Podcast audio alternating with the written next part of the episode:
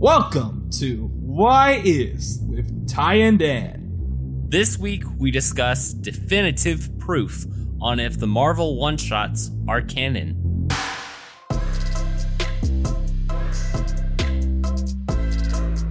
Welcome to Why Is with Ty and Dan, a Marvel podcast where we try to figure out just who and what is going on in this cinematic universe. My name is Tyler Borland, and with me always is Danny Vincent. That's right, I'm Danny Vincent. And let me tell you, you might be wondering wait a second. I thought you were covering What If. Where was my episode last week? I wanted you guys to cover What If. And to that I say, I don't care. We're not doing that this week. We'll talk about What If next week. We will catch up then. This week we discuss definitive. Oh wait, you already read that. What are we discussing this week? Shang Shang Chi. We saw Shang Chi in the Legend of the Yeah. Ten Rings. In movie theaters. Yeah, We didn't rent it on Disney Plus Premier Access because you can't. And that's a good thing. And that's a good But also we would have seen it in the theater anyway. But that means we gotta do our rapid fire trailer talks. So, The Kingsman. I got this trailer again. My opinion on it's the same. What about you, Tyler? Will you see it? Probably not. I've not seen Jackass the other Kingsman Forever. movies. Oh, oh, okay. Jackass Forever. I haven't seen any of these. I might watch this one because why not? I've not seen any of them. I won't watch this. West Side Story, the remake. No, eh, I don't know why it's being remade. It's a classic already. nope. I will. I will not. Will not see this. No time like to die. Uh, No time to die. Yeah, yeah. I will definitely see this one, Yes, even though I didn't see the last one. So Venom, let there be carnage. Do you think we will watch this Marvel movie? it is very well likely that we will possibly, most definitely, see this film. Dune. Yes, I will definitely see this one. Yeah, we we're big fans of Oscar Isaac here. At least I am. Yeah, so I one was- of us is. I was like, I, 50% of the- it's it's sci-fi. It's sci-fi. It's a book adaptation. I want to go be either majorly disappointed or majorly impressed, and that's usually what book adaptations do. So The Ghost in the Shell IMAX re-release of the '90s classic anime. I don't know why I got this trailer. I, I have no idea what what this is. I, I won't see it. I know You're Ghost in the not- Shell. I know Ghost in the Shell is an anime, but yeah, I I, I won't I see feel it. like your answer could have been, "Well, I don't have an IMAX by me, so That's true. Eternals. Will we see Eternals? Um, for the sake of getting to bless my eyes with Richard Madden, yes. Nice.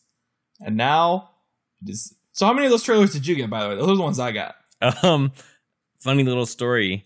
Tyler got to the movie theater three minutes late, so uh, he did not see any of these. Um, well, it was okay. Three minutes. I say three minutes late, but it was really twenty three minutes late because I walked into the theater as um the first scene. Like I saw the uh the Ten Rings. I saw Tony Leung like uh standing in front of an army with the Ten Rings, and we get that shot from the ground of him like shooting the Ten Rings.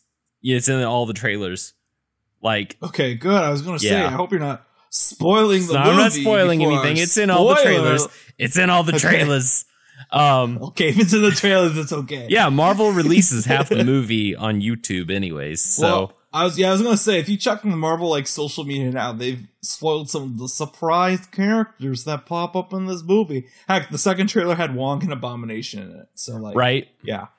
Um, but we should probably do our spoiler alert. Probably from this point on, we will discuss Shang-Chi and the Legend of the Ten Rings and possible spoilers for future productions. We do not claim to have knowledge of said future spoilers, but will gladly take full credit if such come true. We will not address leaks but if our speculations align, it's purely coincidence. Purely coincidence. Okay. Purely coincidence. Now, yeah, purely.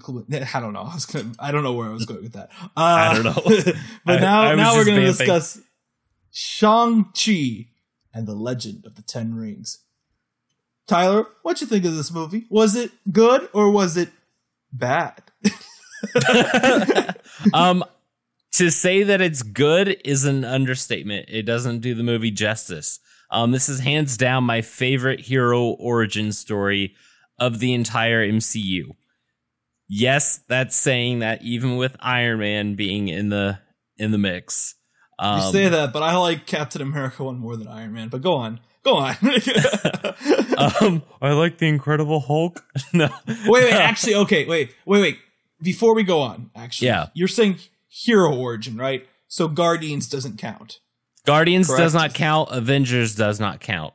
Okay, So, cool. to but I would. I and would Eternals count, won't count either. Eternals, won't, Eternals count. won't count. I would count. I would count Black Widows, and it's like a retro origin. I think Black Widow works as an origin story for Yelena.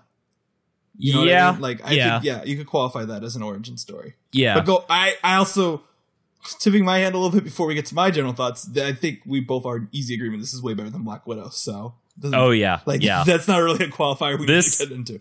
the, yeah this this restored uh i was like this is what this is what the studio's capable of bringing us give us more like this um yeah phase four has officially kicked off with a fantastic uh thrill ride full of action. An action that is that finally engages the audience and looks freaking great. Something that the disney plus side of phase four has been sorely missing. Looking at you uh I about said Fantastic Winter Soldier, um, Falcon and the Winter Soldier, which is a show purely built around action, and the I think- Loki show was lacking in I was gonna say action. the only yeah, the only impressive action I'd say Disney Plus has had was the Vision versus Vision fight in WandaVision. yes, That was yeah, the only time I was really impressed. Uh, I'd also say, with my general thoughts, that it's phenomenal action. I would argue, I don't even, not even talking about Disney Plus. I think this easily has the best action in any of the movies, um, Hmm. and that includes Winter Soldier. Because the difference between the Winter Soldier fights and this fight is that you can see everything that happens in these fights. The camera stays on the actors. It cuts with the punches for the most part. Until the third act, which we'll get into. Uh, but two set pieces in this are by far to me the best action I've ever seen in any MCU movie. Honestly, best action in any superhero movie, really. Those two sequences, which we'll talk about later. Um, I also think there's really smart storytelling here, uh, particularly with um, how it structures flashbacks. Um, I think it's a well, well structured movie. I do have some issues with the movie though. This is why I was gonna be like, you know, I think it's good. Uh, I don't think it's an understatement to me. I think I would say it's good, not great to me. It's a solid. I would give it a B. You know, if I had to give it a grade, I'd give it a B. Mm. I don't want to say three point five out of f- uh, five because that makes it sound like seven out of ten, which sounds like a C. It's a B. Uh, so, um, my main issue with it is I think Shang Chi as a character lacks a strong personality, with the except with one big exception that I'll get into later.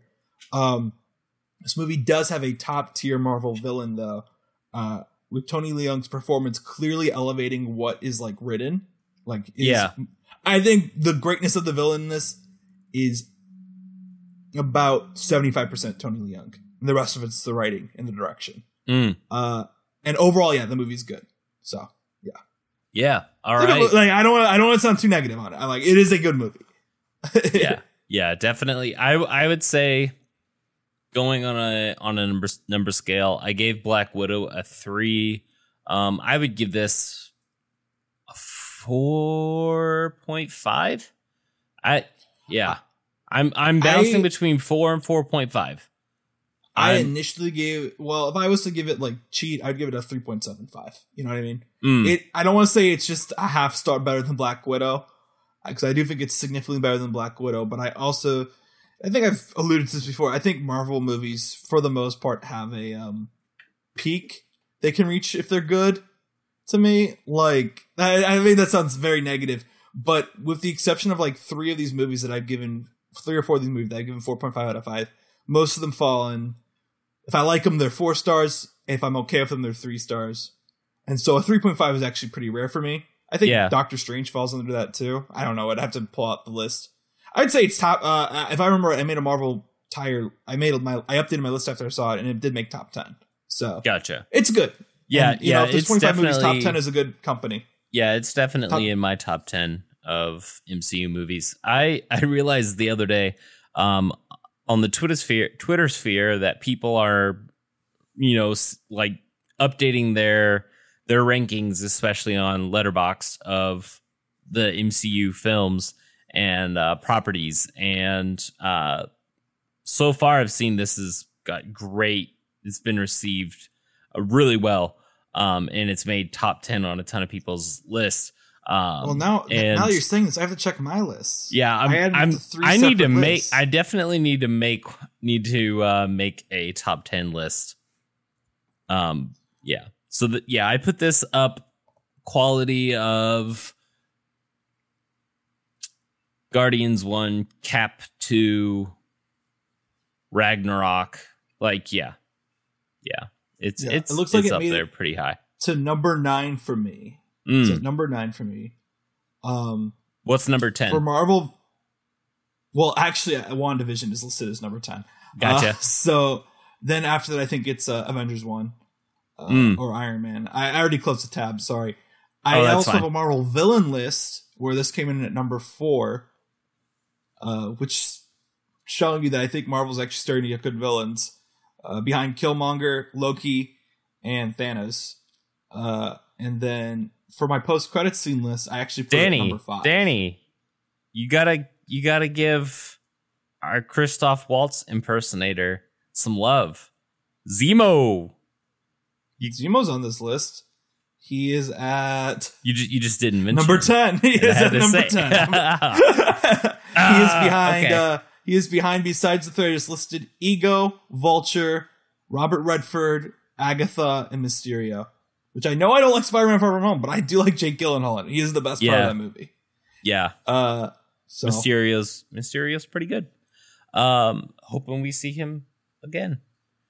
Maybe totally unrelated to Shang Chi, but hopefully, if they're bringing multiverse characters over, hopefully we get the Bruce Campbell Mysterio that was alluded to in the Sam Raimi films. well, just say the reason I say I'm not expecting that is because Bruce Campbell has heavily alluded to him being in Doctor Strange too.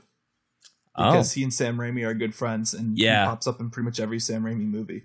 So that's why I'd be like, I'd be down for it, but I have a feeling it will not happen because Bruce Campbell showing up in another Marvel movie as a different character would be kind of, you know what I mean? Like, I mean, it's although been honestly, done. It's been that done would be before. a great, yeah, that would be a great gag if you think about it. Uh, if he showed up as a Mysterio that actually is a hero from a multiverse, right. that would be an amazing gag. I feel like, like I, I don't, I wouldn't want to be a villain. I want to be like, I'm a hero from my multiverse, my universe he, that got he destroyed. spends he spends the whole he spends the whole time he spends the whole movie trying to convince uh Doctor Strange that he is actually a hero and Doctor Strange is like okay right and he's like no I actually did these things and he's like yeah okay and like we heard this whole story before. Stop it.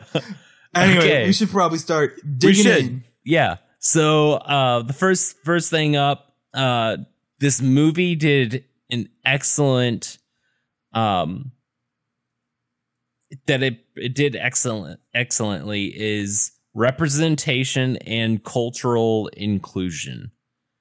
And that was something that was super super important um that yeah that i recognize as something super important when marvel announced that they were doing um a film with a uh chinese american superhero. And uh yeah, and so and representation is done extremely well okay i will say like and that's coming from someone who is 100 100% american you know like i can't can't say oh well it completely represented uh the Well, Chinese American culture it's, or it's important to the say Chinese that culture. as much as we well, talk it's but- important for us to say no matter how we talk about this and we are going to talk about it more Yeah. is that we are white so we cannot fully understand or speak from that viewpoint fully you attest know? to it. Yeah, yeah yeah, so But that's the- that's just our little disclaimer yeah. Yeah. Um. So so yeah, it's the and the cultural inclusion. I wanted to go more into that. Is like them. I am so glad that they fully went into um Chinese mythology, and when when the um y'all have heard the spoiler alert, so here it comes.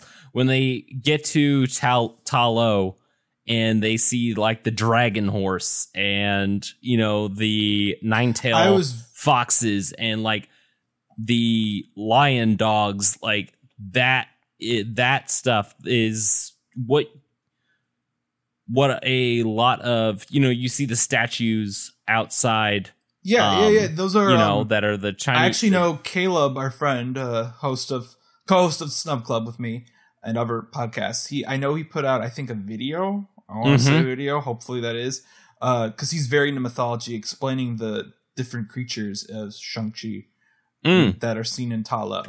Um, I should actually probably, I should have probably watched that before we recorded because I saw it. I was like, oh, that's cool, and then I just added it to my, you know, to watch list. I haven't gotten around to it yet.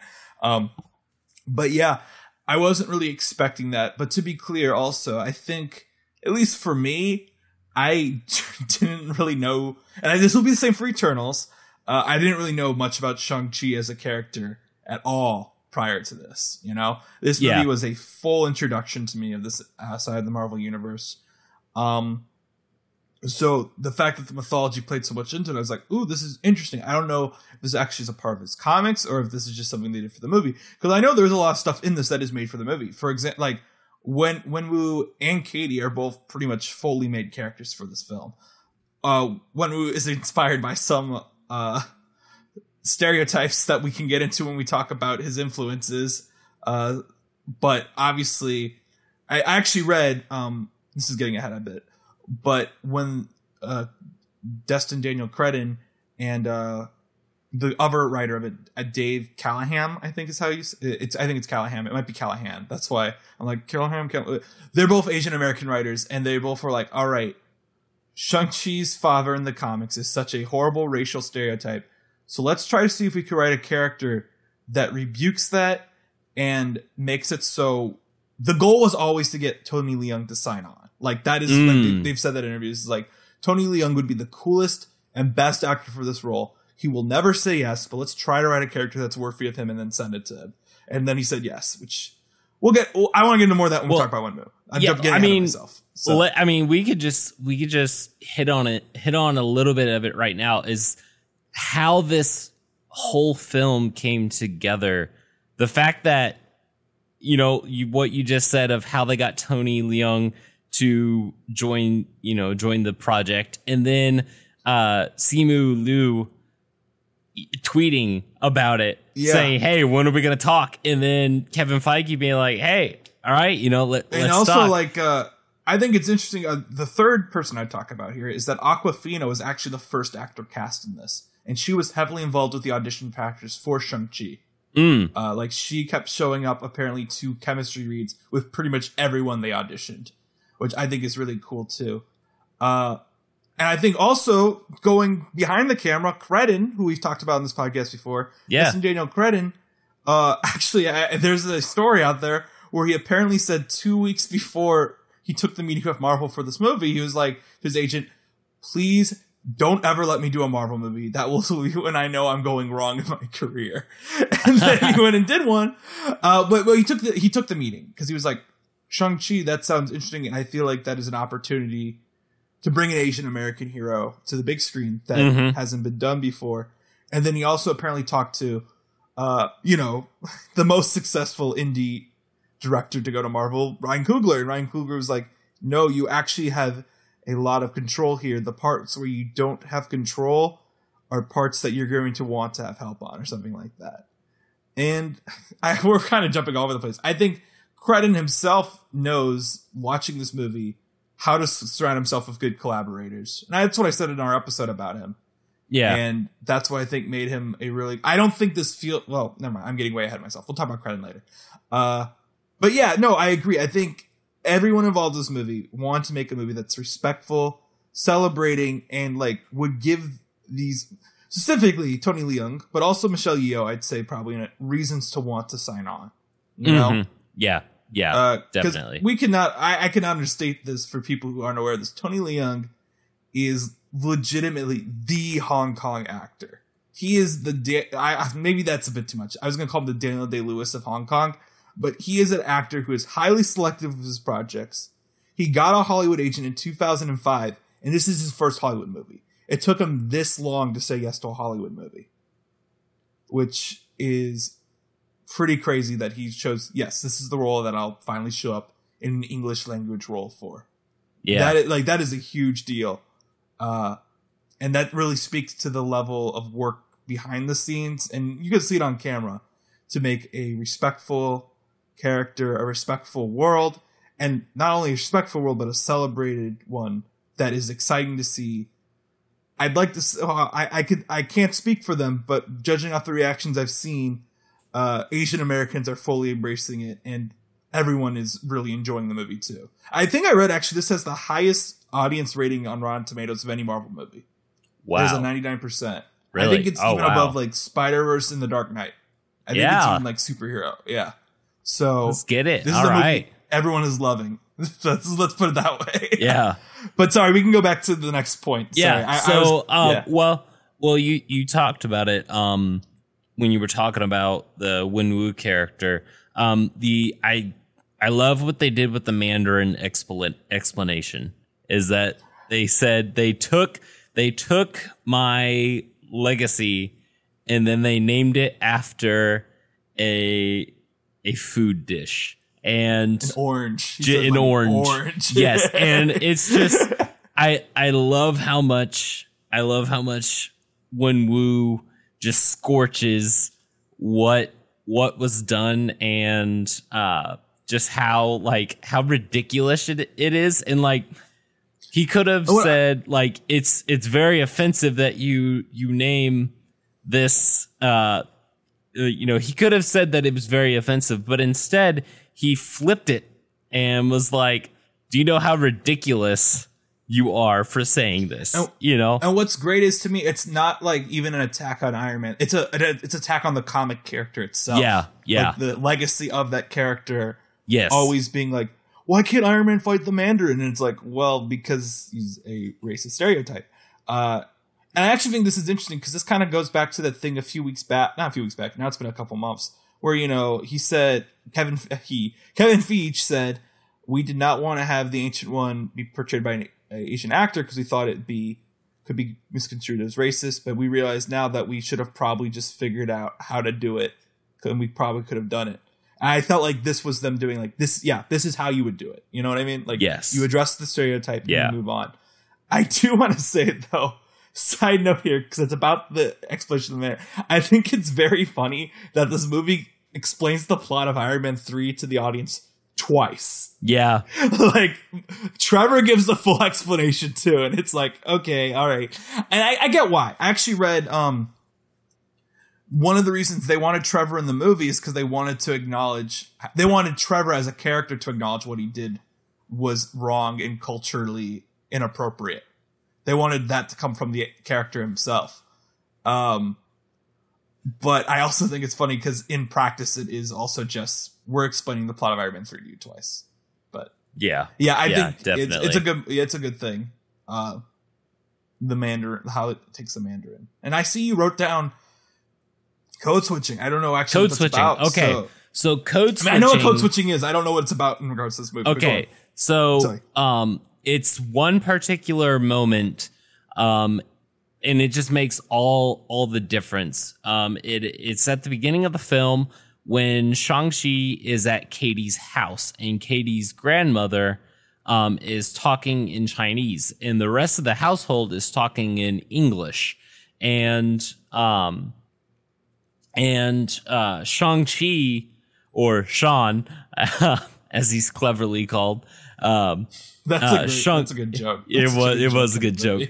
Uh, Shang Chi Shang Chi, um, he he's talking in English, and then the grandmother talks in Chinese, and he immediately um he immediately turns to the grandmother and begin. He picks up that that language right away and starts talking with her in in Mandarin. Sorry, not Chinese, not Chinese, but it's speaking you're good, you're in good. in Mandarin, and I just think that is so awesome. He switches immediately from English to uh, Mandarin, and then he switches from Mandarin to English when talking with others, and that is exactly the the that's exactly how the human brain works. When you know two languages you can switch between them just like it's nothing.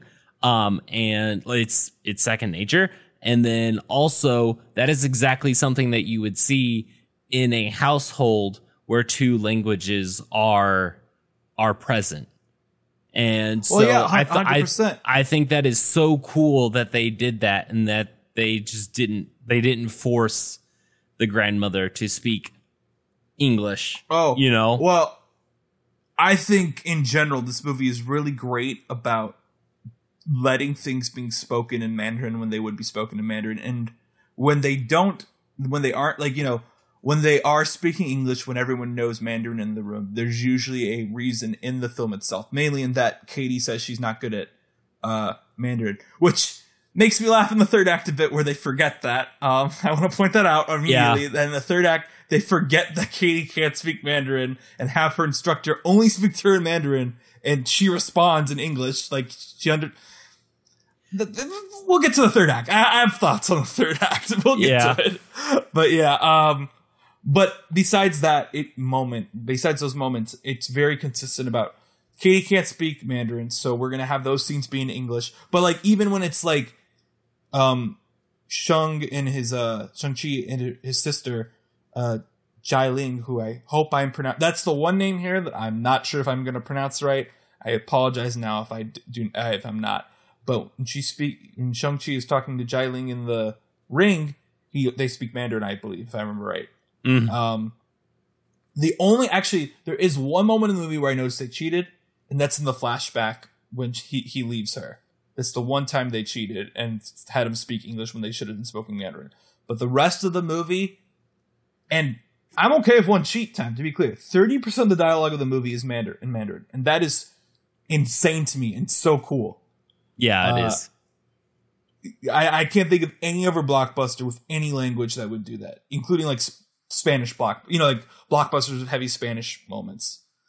Uh, but yeah, I agree. Code switching is really cool. So, uh, yeah, moving on. Um, let's talk about the characters a little bit. Let's start with the title character, uh, Shang Chi. Uh, what do you what do you think of Shang Chi? Um, so Simu Liu, he's a very uh, he's a handsome guy. He's very uh, charismatic. I think the character's writing is the issue here. Mm.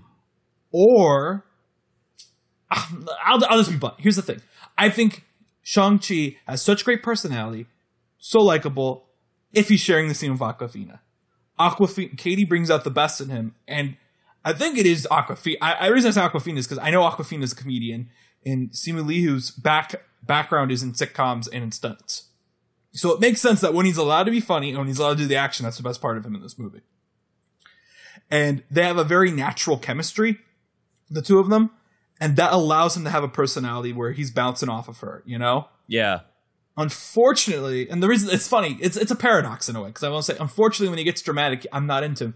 However, it, you can't not be dramatic with the story. It's it's a it's a paradox really because I want him to be more funny or more effortlessly charming, but it's also just when he's sharing scenes with Tony Leung, he's and this is true for everyone in the movie, he is totally outclassed in the scene by acting ability by Tony Leung. Tony Leung is by far the best actor in this movie, like speaking solely on presence, on performance level, on just he he is an icon. And even if like I feel like even you who uh, and me because I've only seen one of his older movies, even for you can tell he's an icon. Like just how he holds himself, Yeah. how he acts. You can tell you're in the presence of very bluntly, like you are in the presence of greatness. That's why I think it's fun. I, I actually watched a um a uh like a video, like an ad.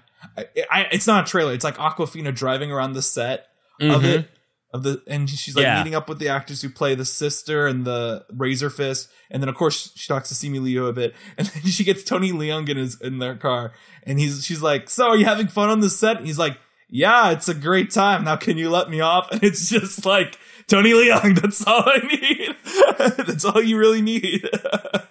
but but beside but as Shang Chi as a character, to get back to him because we'll talk about Wenwu in a little bit.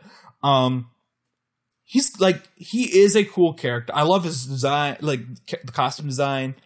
I like the ending. He does a good job holding the end of the movie together. Uh, again, we'll get into the third act in a bit.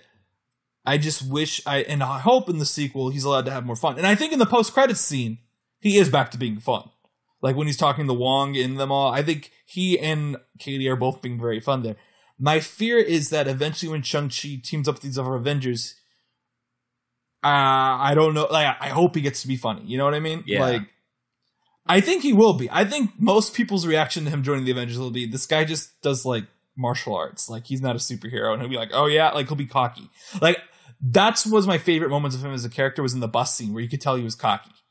You know, like he's like, oh, I got this. Um, but what about you? What do you think of Shang-Chi as a character? Um, I thought that he was he was very dynamic in that the character is very dynamic, and uh, I I don't have much to say on Simu Liu um necessarily because this is the fir- his first work you know that I've seen. Um, Oh but, yeah, same. uh, to be clear, but I. I is the first thought that seen him in I thought that he per, he portrayed Shang Chi, um, that he portrayed Shang Chi well, and I thought that Shang Chi was a dynamic um hero in that it's not like the character changes throughout. We see this character go go through a go through a journey um in this film in that it's and it's it's not necessarily like how Iron Man learns a lesson um you know in in the first Iron Man or how Thor learns his lesson in in his movie. Um it is it's more about him dealing with the past rather than running away from it. And he's got to have that courage to stand his ground and face and he you know he knows he's like i've gotta i've in order for me to the like for the betterment of the world i have to make the sacrifice of killing my own father. Um and he makes See- you know he said he says that and we get we get that throughout um throughout the film.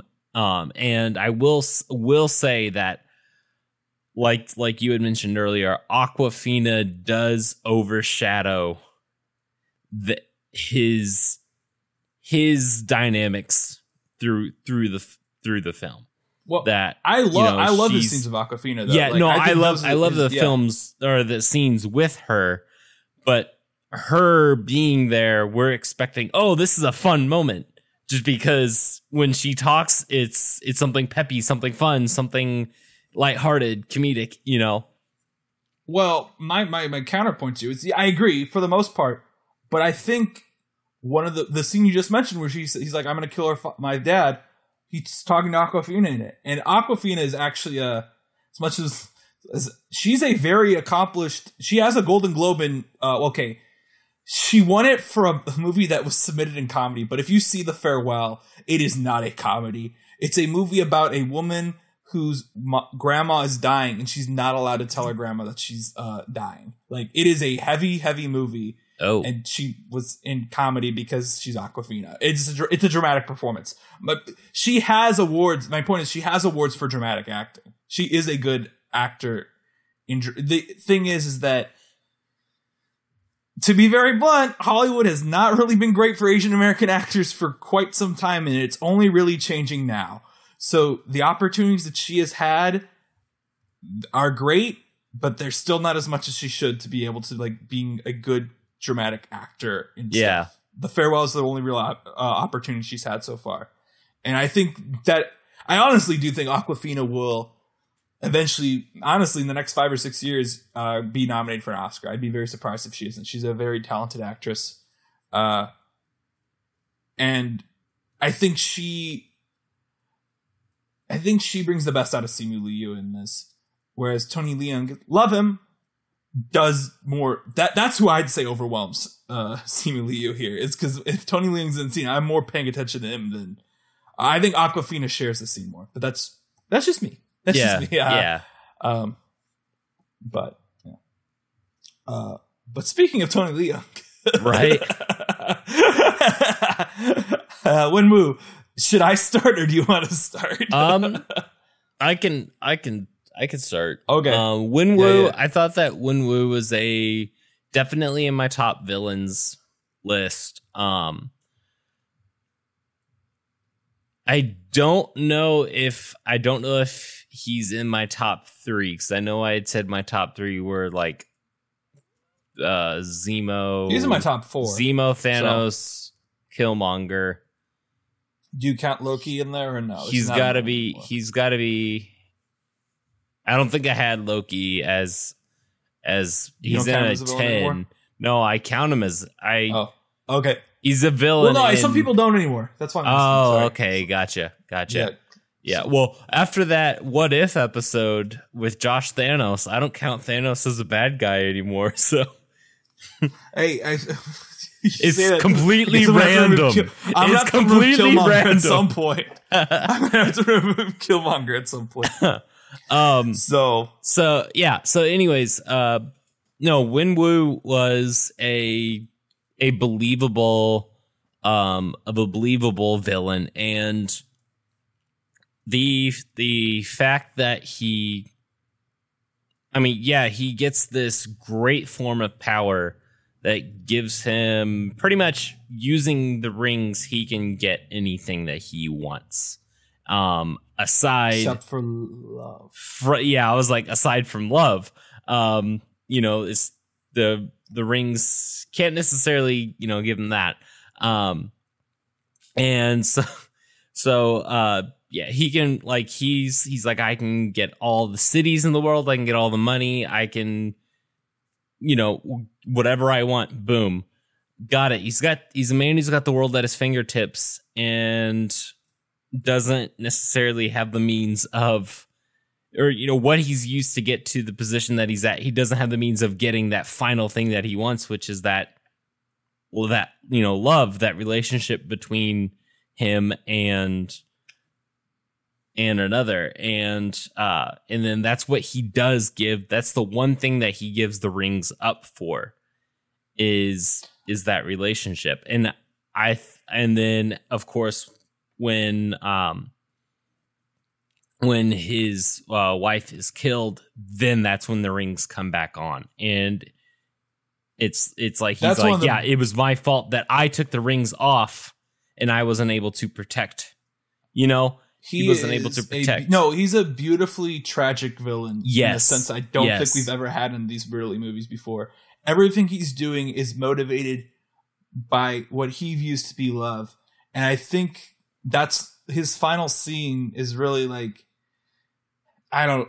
It, it, it's weird talking about it. Actually, gets me more emotional than actually seeing in the movie. yeah But like he shares a look with Shang like at the end where he's like I don't remember exactly what Shang Chi's line is, but it's like um all we wanted was our dad and all you cared about were these dumb rings and he doesn't look angry or s- he looks horrified at himself about it. Like that's what Tony Leung's Leung's face says is like you're right and that's horrible but I still want my wife back, you know? He is a yeah.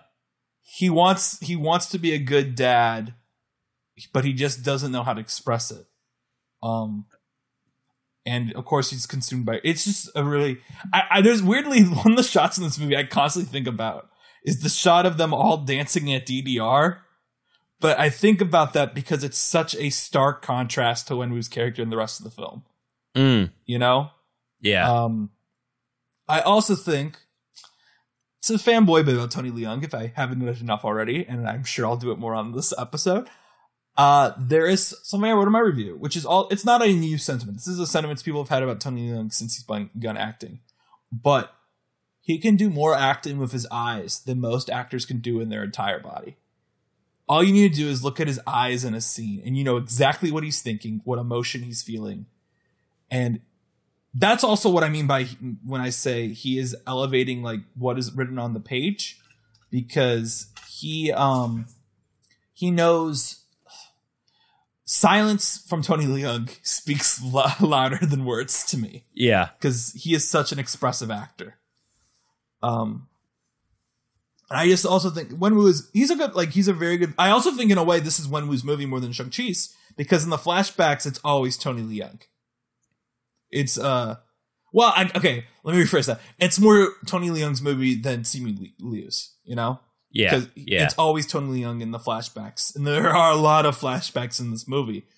Um, not a bad thing. And actually, I'll say right now, my second place choice for best scene, which we'll get into my first one later, obviously, uh, would be the scene where he goes to puts the ten rings back on and takes Shang Chi with him to that bar, and there's that harrowing one shot of like the camera rotating and him just basically killing everyone in the bar while Shang Chi watches, mm-hmm. and you can tell he's just like letting loose after, and really it's just he's it's in grief. It's not really he's angry, but it's more like he just does not know how to accept his uh, wife's death, and so he immediately returns to o- old horrible habits. Yeah, and he doesn't even want to acknowledge it to Shang Chi. He's like, "Yeah, what what are you looking at?" Kind of, you know.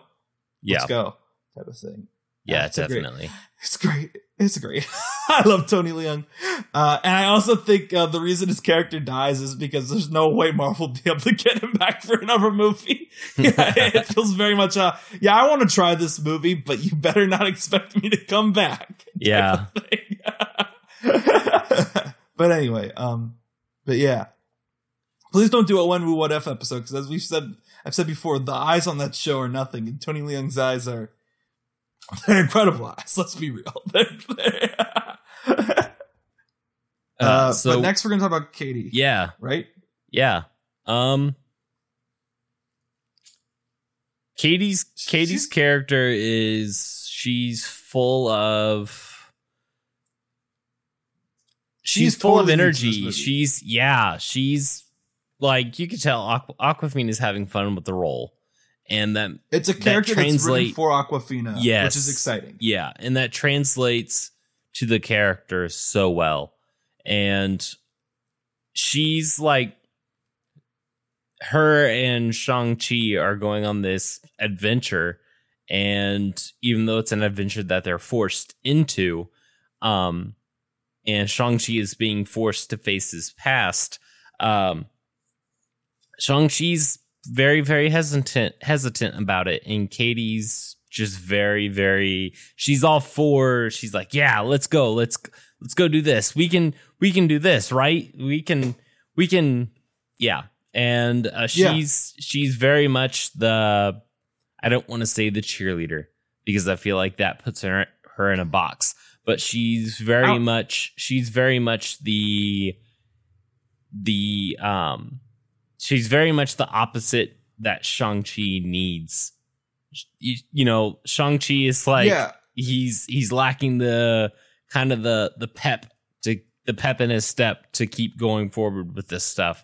He's the one having to make the um uh the decisions with all the gravity to them and Katie's kind of like, "Hey, I support you," you know, and yeah. I think um, I think Katie is a very important character um, in the sense that she is an audience surrogate. She is the person who reacts to all these things the way most Americans would, and also, um, well, you know what I mean.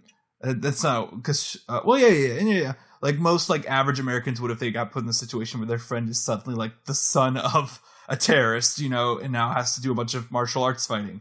It, she reacts totally the way most people would I also think my big takeaway well, and and she also she even says that she's she's American. You know, too. No, yeah, yeah, definitely, like, definitely. Like, and uh, I think that she's, yeah, that she is big... not a she's not first generation uh American like Shang Chi would be if he is naturalized. You know what I mean? Like, yeah, she her grandma came in from China, and like you know they've lived there a while. Um, but anyway, the other thing I want to say about Awkwafina in this movie is this is definitely the best female lead of these movies. Like, I mean, like when it's like a male and a female lead, easily the best since uh, Hayley Atwell, easily. Uh, even Mm. though I don't view their ro- relationship as romantic, As romantic, yeah. very brother sister, uh, Yeah. platonic type of thing. Yeah, and I like I But- like that too that they didn't force a romance on us with Yeah. with those two. Yeah. Exactly. And it's just like honestly, one of my thoughts during it was like, man, if Rachel McAdams' character in the first Doctor Strange was written like this, I think I wouldn't be as mad at that movie for completely wasting her because they wouldn't be wasting her. Um that was really it was like they're they have Awkwafina here and they're not wasting her. And that got me like excited because I'm so used to the love interest being wasted in these movies. Yeah. Like Natalie Portman in the first Thor movie, like great actress, doesn't really do anything in that movie of note. Um, and here Awkwafina's in here. She gets tons of jokes. And I also think it's very important to repeat, like, this is a role that was written for her. Thus, her comedic style is in, it's baked into the script of the movie. It's not like random comic relief on the side. It is yeah. fully in the DNA of this film, well aware that we have Awkwafina, we're going to let her do Awkwafina thing, and that will give us honest performances from both her and Simu Liu. Uh, and really, honestly, I would say, well, I don't know. It's kind of the heart of the film in a way. Actually, the way I would describe it is this movie, the heart of the film is the relationship between Shang-Chi and Wenwu, but it feels like the heart of the franchise is going to be the relationship between Shang-Chi and Katie, Yeah. if that makes Yeah. sense. Yeah, well said. Yeah. Yeah. All right. And then So. our last character, uh Xialing, which is uh Shang-Chi's sister. Um She's okay. Yeah, yeah. she's okay. Yeah, I think- it's very very obvious i mean from what we see in the post credit scene setting her up for for future films um yeah yeah, yeah. like I, I don't like. She's cool. Um, if anything, to me, she kind of fits that the Marvel mold more than any of these characters we talked Mm. about. Because she very much is the like. I feel like all these movies have like a rogue side character in a way now. Not all of them, but like she's like she's like uh she's like Mordo in the first Doctor Strange movie, right? That is what her role is functionally in this. She basically exists to like say like Shung, you're being stupid, and then at the end they have a nice friendly moment. But then we know eventually like that's not gonna stay. Like, Yeah. that is her role. She, she has some cool action bit beats, but so does everyone in this movie. mhm. Um, I don't know. I, I liked, I liked her friend. I liked her friend who isn't in the movie much. John John? Yeah, John John. He was Yeah. fun, and he that's an he, actor I like. he was he was at the very end of the film in the Uh, post well, we'll scene talk about that. yeah Yeah, we'll talk about the post credit scene later. I have a um, I will say, say there. that Xialing, um, that she is very much like how Katie is. Katie is very. Katie, I don't know. Katie's very Awkwafina. We can just honestly Katie, yeah, I was that. like, Katie's very just Awkwafina, and then Xialing is like, this is how like if you want to be a uh woman role model this is how you act this is how you feel- kick butt this is how you Uh, know I have, a, I have a more harsh way of saying it. but I feel like Awkwafina is the modern day hero. I feel like Xialing is the uh how would I say, how could I say this about she's the Trinity. There is a there's a she's the the the badass woman who should be the lead character of her own movie, but instead she's in this movie like talking down a man. You know what I mean? Like she is this the prototypical um cool girl. Yeah, does that make sense? Like that is a trope in action cinema up until I'd say about 2015 when like Furiosa kind of changed it in Mad Max Fury Road. yeah Because Mad Max Fury Road is a Furiosa movie. At that point, once we hit that, if the woman character was cool enough to be the main character of the movie, she was. You know what I mean? Like that is the turning point. Uh, I mean, I'm sure there's other people are gonna be like, what about uh, the Bride and Kill Bill or stuff like that? And there are exceptions. I'm just saying Mad Max Fury Road is like the turning point for mainstream movies. Uh, and that's where I got I got very much a Trinity vibe from her, like from the Matrix. To be Mm. clear, Okay, yeah. get what I meant by Trinity.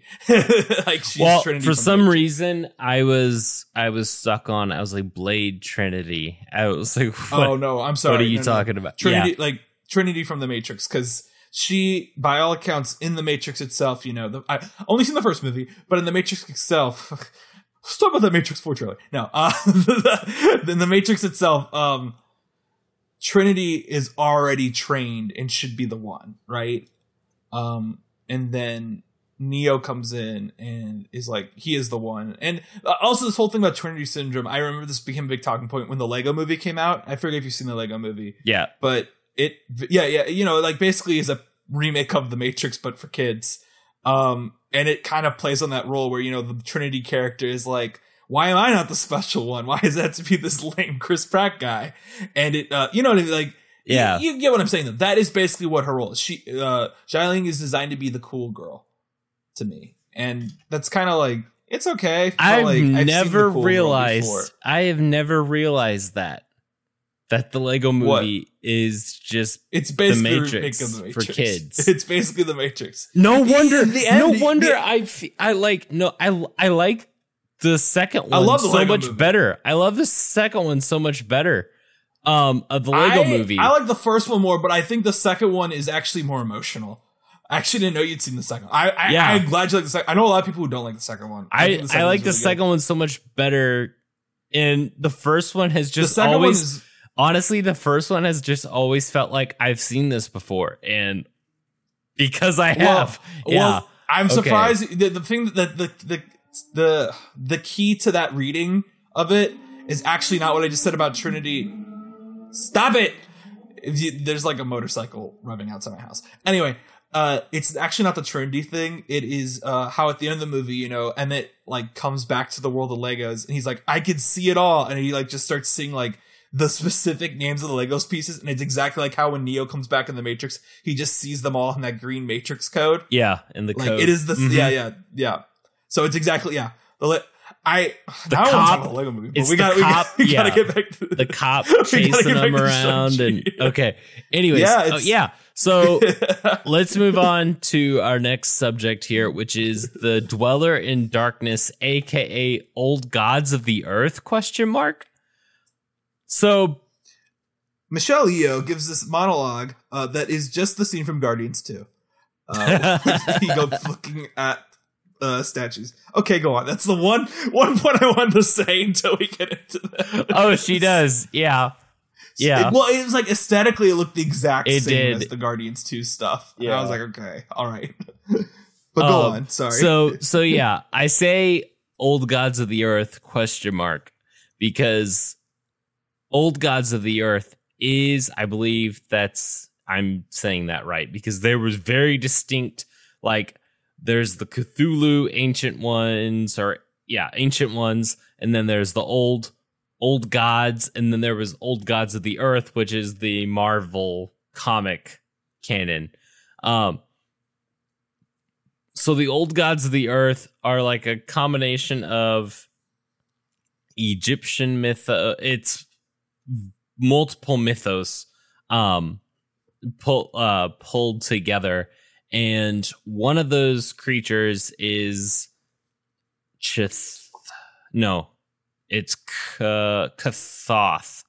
Kathoth. Yeah, I think. Um, Marvel does not want to be sued by the estate of H.P. Lovecraft. right. Go on. right so it's and it's basically it's a creature based off of cthulhu um which is kathoth and i think i'm saying that right. Um So okay, And this that- be, this is the mispronunciation episode, so- right? So I'm mispronouncing everyone. this probably. is this is the uh this is what the dweller in darkness reminded me of and it makes me wonder is this a multiverse thing here? Or not necessarily oh, I multiverse, but um, it's I 100 percent think Ta Lo takes place in a different dimension. yeah, That that was the vibe I got, like of how they entered it. It felt Mhm. very much like we're jumping into a different dimension type of thing. And of course, you know, With the upcoming release of Spider Man No Way Home and Doctor Strange in the Multiverse of Madness, we're entering a new era of the Marvel Cinematic Universe where we're going to be talking about multiverses and stuff.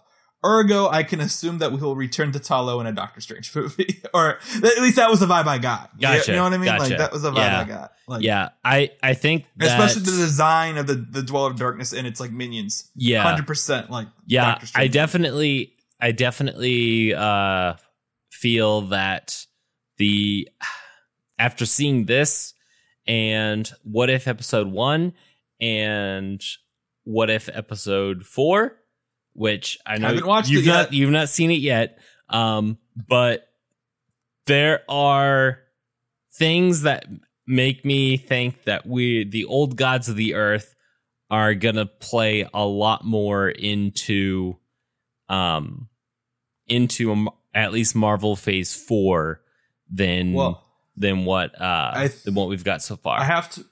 I have to imagine if that is true, we will find out nowhere in November. Because if they are going to go in that route, the Eternals are the way. Not like you know what I mean. yes, like the, yes, We that, that's the thing to me about Eternals. Like I have no idea what those post credit scenes are going to be there. You know, Yeah. like yeah, and and I did Uh, I did wonder. I was like, if if the old if old gods of the earth is going to be a a thing um in phase four at least phase four then the, that could be what they were talking about um being the emergence it could be the emergence of the old gods coming back or of course it could also be the emergence or it could be the emergence of uh the deviants again or maybe the be the deviants are Kang. the old gods or yes i Could know Kang. could also be Kang. but but uh but yeah so what did you think about the dweller dweller in darkness we've not we've not had like a big monster like that in a little Yeah. while Do you, do you want me to talk about an hour until we get to the third act? Because I, I have- you could you could talk about of it now because Okay, so um, I think to well, I'll talk about the specific action beats of the third act when we talk get to the third act point. I'll talk now about this, which is um, I think once Tony Leung dies, uh, when Wu dies, when he dies, um, the third act goes on for another ten minutes, and to me, I didn't care anymore. the uh, the important part to me was more Shang Chi and his father's relationship we have 10 more minutes of dragons fighting each other. And I'm just kind of like, all right, let's wrap this up. I think the design is cool. I can't forgive the Dweller in Darkness for killing Wenwu. so that uh, it's it's just always the thing to me. Is like I, I can't think of another movie, but there are definitely other movies where it's like you know they have a cool human bad guy, and then the kaiju shows up and it smashes the human bad guy. And it's like okay, well now I don't care, you know. Mm. Like I feel like Godzilla versus Kong might have had that issue for me. Um, but i I've think not- there are like I've honestly, even old God, even old Godzilla movies, right? There's always like a human villain, and then whoever, whatever the monster Godzilla has to fight, shows up, usually kills the human villain, and then it's like, okay, well now I don't care because it was like the human villain was what I was interested in. Um, I don't know, like he was fine. I thought the, the I thought the character design for him and his minions was cool, and I liked the effect on more the minions on how like you know when they would try to swipe them without the dragon scales, Yeah. and it just like go straight. I thought that was cool, yeah I, um, yeah I did too but I don't know, like it was it was fine. It was whatever. That that was I I I do think I want to say this. I think it was an execution that I didn't like it. I think in theory, uh, and I'll get into this when we talk about action. I think every action set piece in this movie is calling to a certain Asian piece of Asian cinema, action cinema, because the heritage of Asian action cinema is so rich, and I think this is a this is the one that acknowledges today. Like, do you remember that movie I saw, Writer's Odyssey, that we talked about in the green room? That was insane. Like, yeah that fight was straight out of a writer's odyssey to me. Like I was like, yeah, this this makes sense to me. Like this is a like it's over the top, but it's a kaiju battle that would fit straight in with some Chinese blockbusters I've seen. So like of today. So I didn't mind it in theory. I just thought the execution was a bit like, like okay, I don't care anymore. I Yeah. thought I it was it was cool. I, I if it showed up in a Doctor Strange movie, I'd probably be more excited because I'm used to Doctor Strange like fighting monsters Yeah. more than Shang Chi, Yeah, who is I supposed to be a I- hand to hand combat guy. You know? I th- I think But- that uh, Dweller in Darkness is going to be a villain that not necessarily that villain will show up again um, down the road, but I think that it old gods of the earth if they do show up, if they end up playing into Phase Four, um, that it is going. We're gonna look back and it's going to kind of brighten how we see you know this this setup into into that um uh, well, I, well, it might brighten the setup a little bit, but I do think I'll still be like, all right. Whenever I watch, I'll be like, all right, Tony Leung's dead. Let's Leung's dead. Let's wrap this up. You know, like that. Yeah. I feel like that just is my attitude. Um, but shall we talk about the action? yeah yeah So, in my mind, this movie has four big action scenes. The first one is in the opening introduction, where we get that awesome. I'm hoping I'm gonna say this right. Wuxia uh style fight. Wuxia is like Crouching Tiger, Hidden Dragon, or like the way I would describe it is like lyrical kung fu. It's kind of a it's dance. it's a form of tai chi is it is it not It might be. I I'm being very honest with you. I do not know. I just know that wuxia is the title of like that's the genre that Crouching Tiger, Hidden Dragon falls in, and a lot of other movies like that where you know they're fighting but they're flying on wires, they're gracefully like hitting each other and rebounding, and that is what the, that fight is in the style of the one between Tony Leung and the person he eventually marries. yeah Uh, and I thought it was a beautiful fight. I thought the color in it was phenomenal. Uh, and then like it was just well choreographed, and it. the weirdest thing of all is like it felt romantic to me. Like it did feel very intimate, and I can't think of a well, I can't think of a fight scene in a Marvel movie that I I wasn't expecting a fight like that in this. Um, it's a beautiful homage to me to that type of movie. Mm-hmm. Especially when you know i feel like when people think of kung fu or martial art movies these days they think about like you know the crazy wires and stuff like that you know? And this gave it to you in a way that made sense for marvel. Like it wasn't just like we're referencing these old style movies. It makes sense for where this fight is taking place and what the powers are. And it also is building our story well. Yeah. Yeah. Did you like that fight? Yeah. Yeah. like- and i think it's also a great way to open your movie you know Yeah, like just and like I- whoa okay I liked I liked the contrast between um uh between Wenwu's very aggressive style of fighting, which is what Shang-Chi's original style is, and then um that's another transformation that I really appreciate in the in the third act. Um is when he say, switches he when he switches to the more graceful and fluid style i think um which is what think- uh, the I, wife I wanted to mention this. uh, I, for, Ying, I forgot to mention Ying this. earlier. Li Sorry, uses. Yeah. Yeah, I forgot to mention this earlier, but I do think also, you know how I always talk about like there are only two Marvel movies with themes: Thor Ragnarok and Black Panther. I actually do think this film has strong themes in it, uh, in confronting legacy and how you are, you have, to, you can't just run away from your past. You are the child of both your parents, and you should, you know, you know, yeah. you know, you Well, well, and even there are and even movie. even talking about not running away from your past, we even get that with Trevor Slattery. You know, exactly, yeah, exactly, yeah. It's been Trevor- it's been technically eleven years MCU wise because this, yeah, we cannot talk about the timeline in this movie. It makes no sense. it's twenty twenty four. Yeah, because it Shang Chi is younger than both of us. How is that possible? it's either happening concurrently with Far From Home or just before Far From Home, or it's mean No concurrent with No Way Home. One I of hope the it's two. No Way Home. I think the, the I think it'd be great if like Wong. I, I just don't. I, I just think it's very funny to imagine like Wong noping out of that whole thing at the Spider-Man trailer and meeting like, all right, I'm gonna go fight Abomination in a ring.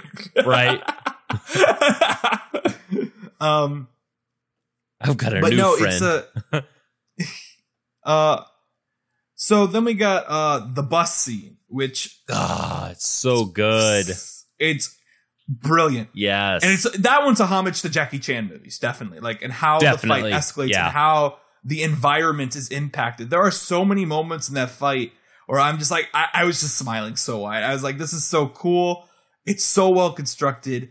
Like like there's just so many moments. Like I could like I don't know if I ever told you this. There was a gif of Shang-Chi from this scene that I saw that was like, oh yeah, now I'm really excited for this.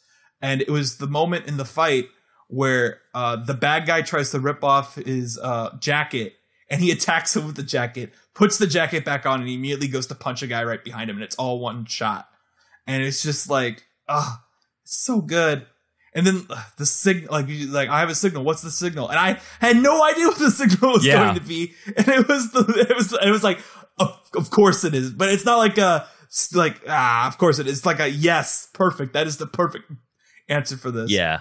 And I honestly like probably best Marvel fight scene, like action scene ever. Yeah. MCU at least. Yeah. Like probably best ever right there. And the movie could never top it after that. Uh, and there was one other moment, and I wanted to mention uh, that I loved. Uh, I can't remember. Oh no, okay. So I'll let you talk. I promise. Uh, but uh, so he's like, right after he's like, I'll give you a signal. The camera shifts into outside the bus, and it's like um a profile shot of Simu Liu, Liu walking through the thing, just beating people up and like throwing them out, and it stays profile. And that to me was a reference to uh, Korean cinema and Bong Joon Ho's work, particularly. But it's not just Bong Joon Ho. I shouldn't say that because also Old Boy, who is by someone else whose name I'm blanking on right now, and people are going to yell at me for blanking on his name because Old Boy is considered like one of the great Korean films, and I haven't seen it. Uh, but if you ever watch a Korean action movie, it's a very signature style of the 2000s and 2010s to do that par- that um shot. Or if you've seen um, actually you might have seen that. Have you seen Snowpiercer? It's a Chris Evans movie. Yeah. Yeah. It has that because it's by Bong Joon Ho. It's by it's directed by Bong Joon Ho. And It has that same style of fighting where you, you remember that right? Like it's a profile shot of Chris Evans fighting through the train, yeah. and like he's just he, yeah. That's a style of that's something from Korean cinema, and it happens in this movie, and it's great when it happens. This is like oh my! Like immediately when it happened, I was like yes, this is this fight scene was already amazing, and now it's next level because it's not only referencing Jackie Chan stuff, it's referencing Korean action cinema. Ah. Anyway, anything else you want to say about this thing? Because it was so good. yeah, it was it was just it was just so good and I like watching that scene I was I was like, yeah, I already want to see this a second time. Like I'm Yeah. I'm already in in for this movie just for this second time around. Um yeah. it's so well constructed. Yeah, it is. It's, oh, and like, and I, and I even like the, the the you could break down that fight, and it's just it's one of those things that's so complicated that it's just like it's impressive. And this is where we should probably uh mention Brad Allen. Um, Mhm. Actually, I'm adding something to our uh, to talk about list before we end right now. Uh, but then we can talk about Brad Allen. We we gotta talk about some memorials. Because unfortunately, uh, Brad, uh, Brad, Brad, well, you will get to that when we get to that. Um, but Brad Allen um passed away a few weeks ago, and he's the second unit director on this, along with the stunt coordinator. Uh, Brad Allen had done the stunts for both the Kingsman movies and the new one. So actually, the Kingsman will be his last work.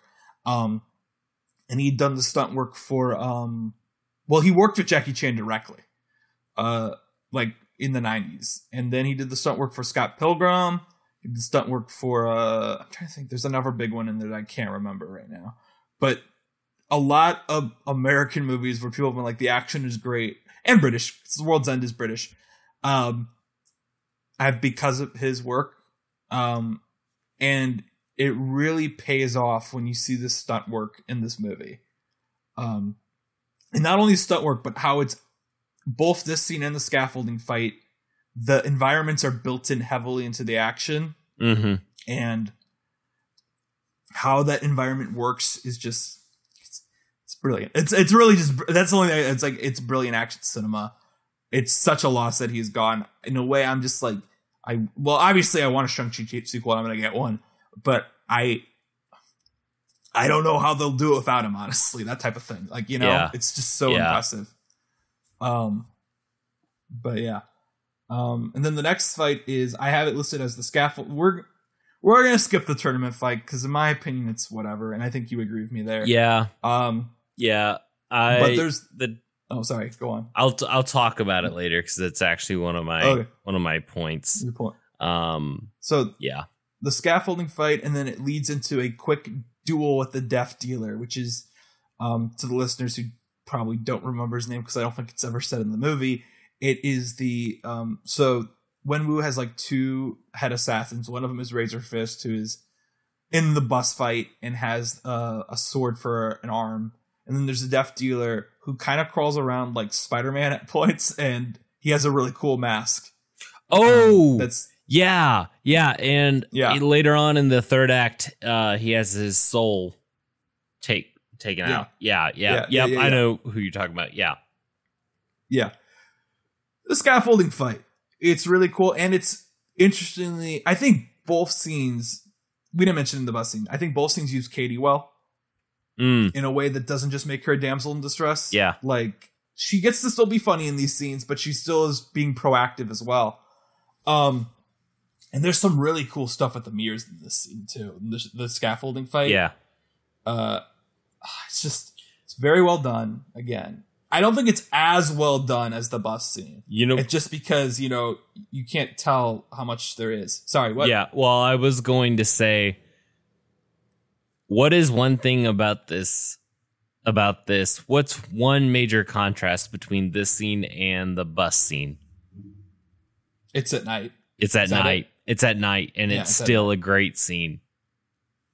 The, the the the important thing about, and I'm going to talk about this in the third act, is that if a scene, if a movie is color graded well, if it's dark, it won't matter.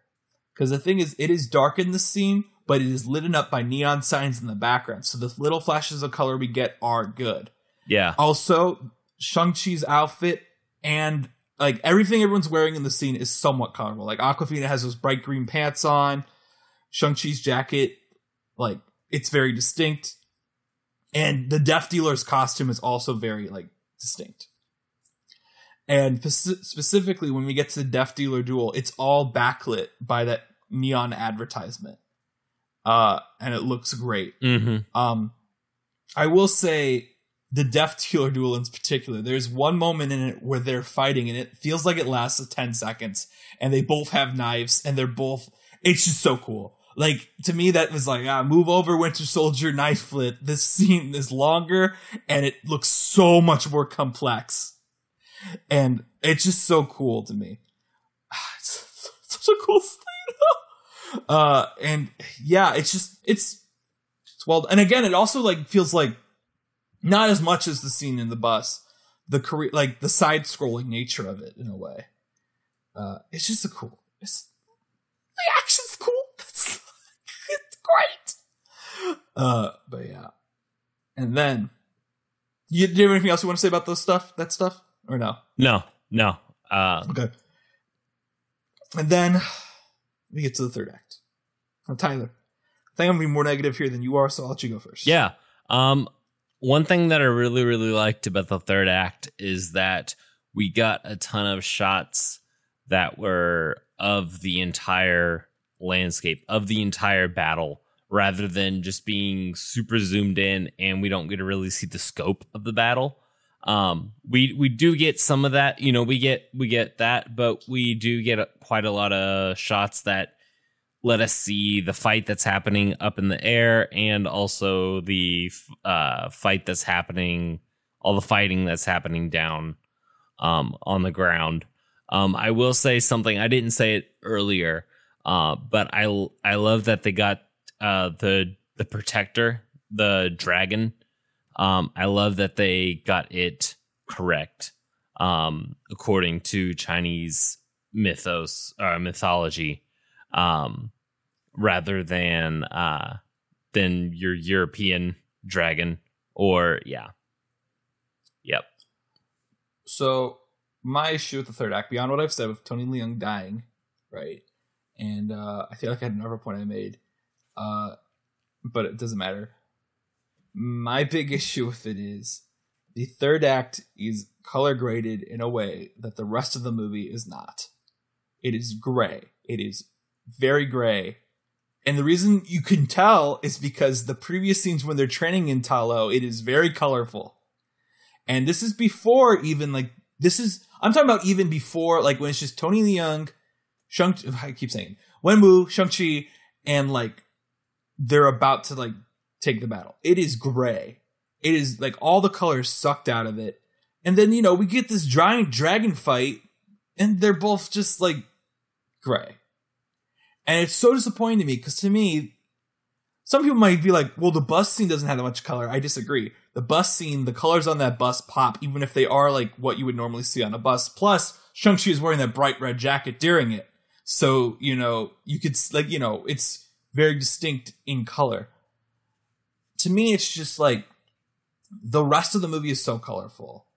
And the third act is basically two dragons fighting each other in gray and dark blue.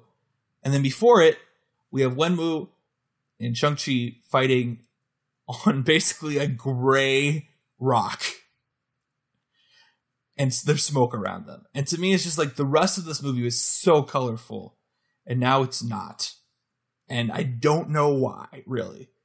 Uh, and that to me is the most disappointing part of it. I think the fight between Wenwu and Shang-Chi is very good.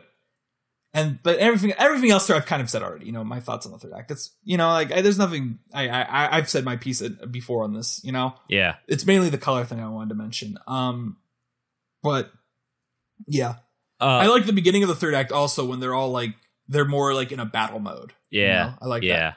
But yeah, I one thing about the bus scene that I forgot. Um, busting. So the the the uh the character who decides that he's going to do the social media commentary of the he takes the video that is the same character from Spider-Man Homecoming who asks Spider-Man to do a flip when Now- yep at the beginning of Homecoming. Imagine if you would. Imagine if you would. I, I've texted you this, but imagine if you would if it was Luis instead, uh, from Ant Man. Yeah. Imagine I gotta call my friend imagine Scott. if I gotta call my friends, my buddy imagine Scott. imagine if if he would have been if Luis would have been the driver of the bus. If he would have like- no, I'm, I'm going. I'm, he's just like, I'm out. yeah. Have fun, Katie. uh, that would be great. Um, but okay. And then let's talk about Destin Daniel Cretton because we watched Short Term 12 and I watched more movies of his. And let's talk about how he how he directed here. yeah. Or rather, did his stamp come through on this movie? Mm. I argue inherently that Tony Leung in the movie meets his stamp made on because I don't think Tony Leung signs on without a director that is interesting to him. yeah. But you, I want to hear your actual like. Uh, well, I'll give you my actual thoughts too, but I want to hear yours first um, on Destin Daniel Cretton. Um my my thing I noticed the most with Cretton in um short term 12 is that he he's very good at uh capturing human interaction and yes, he did that.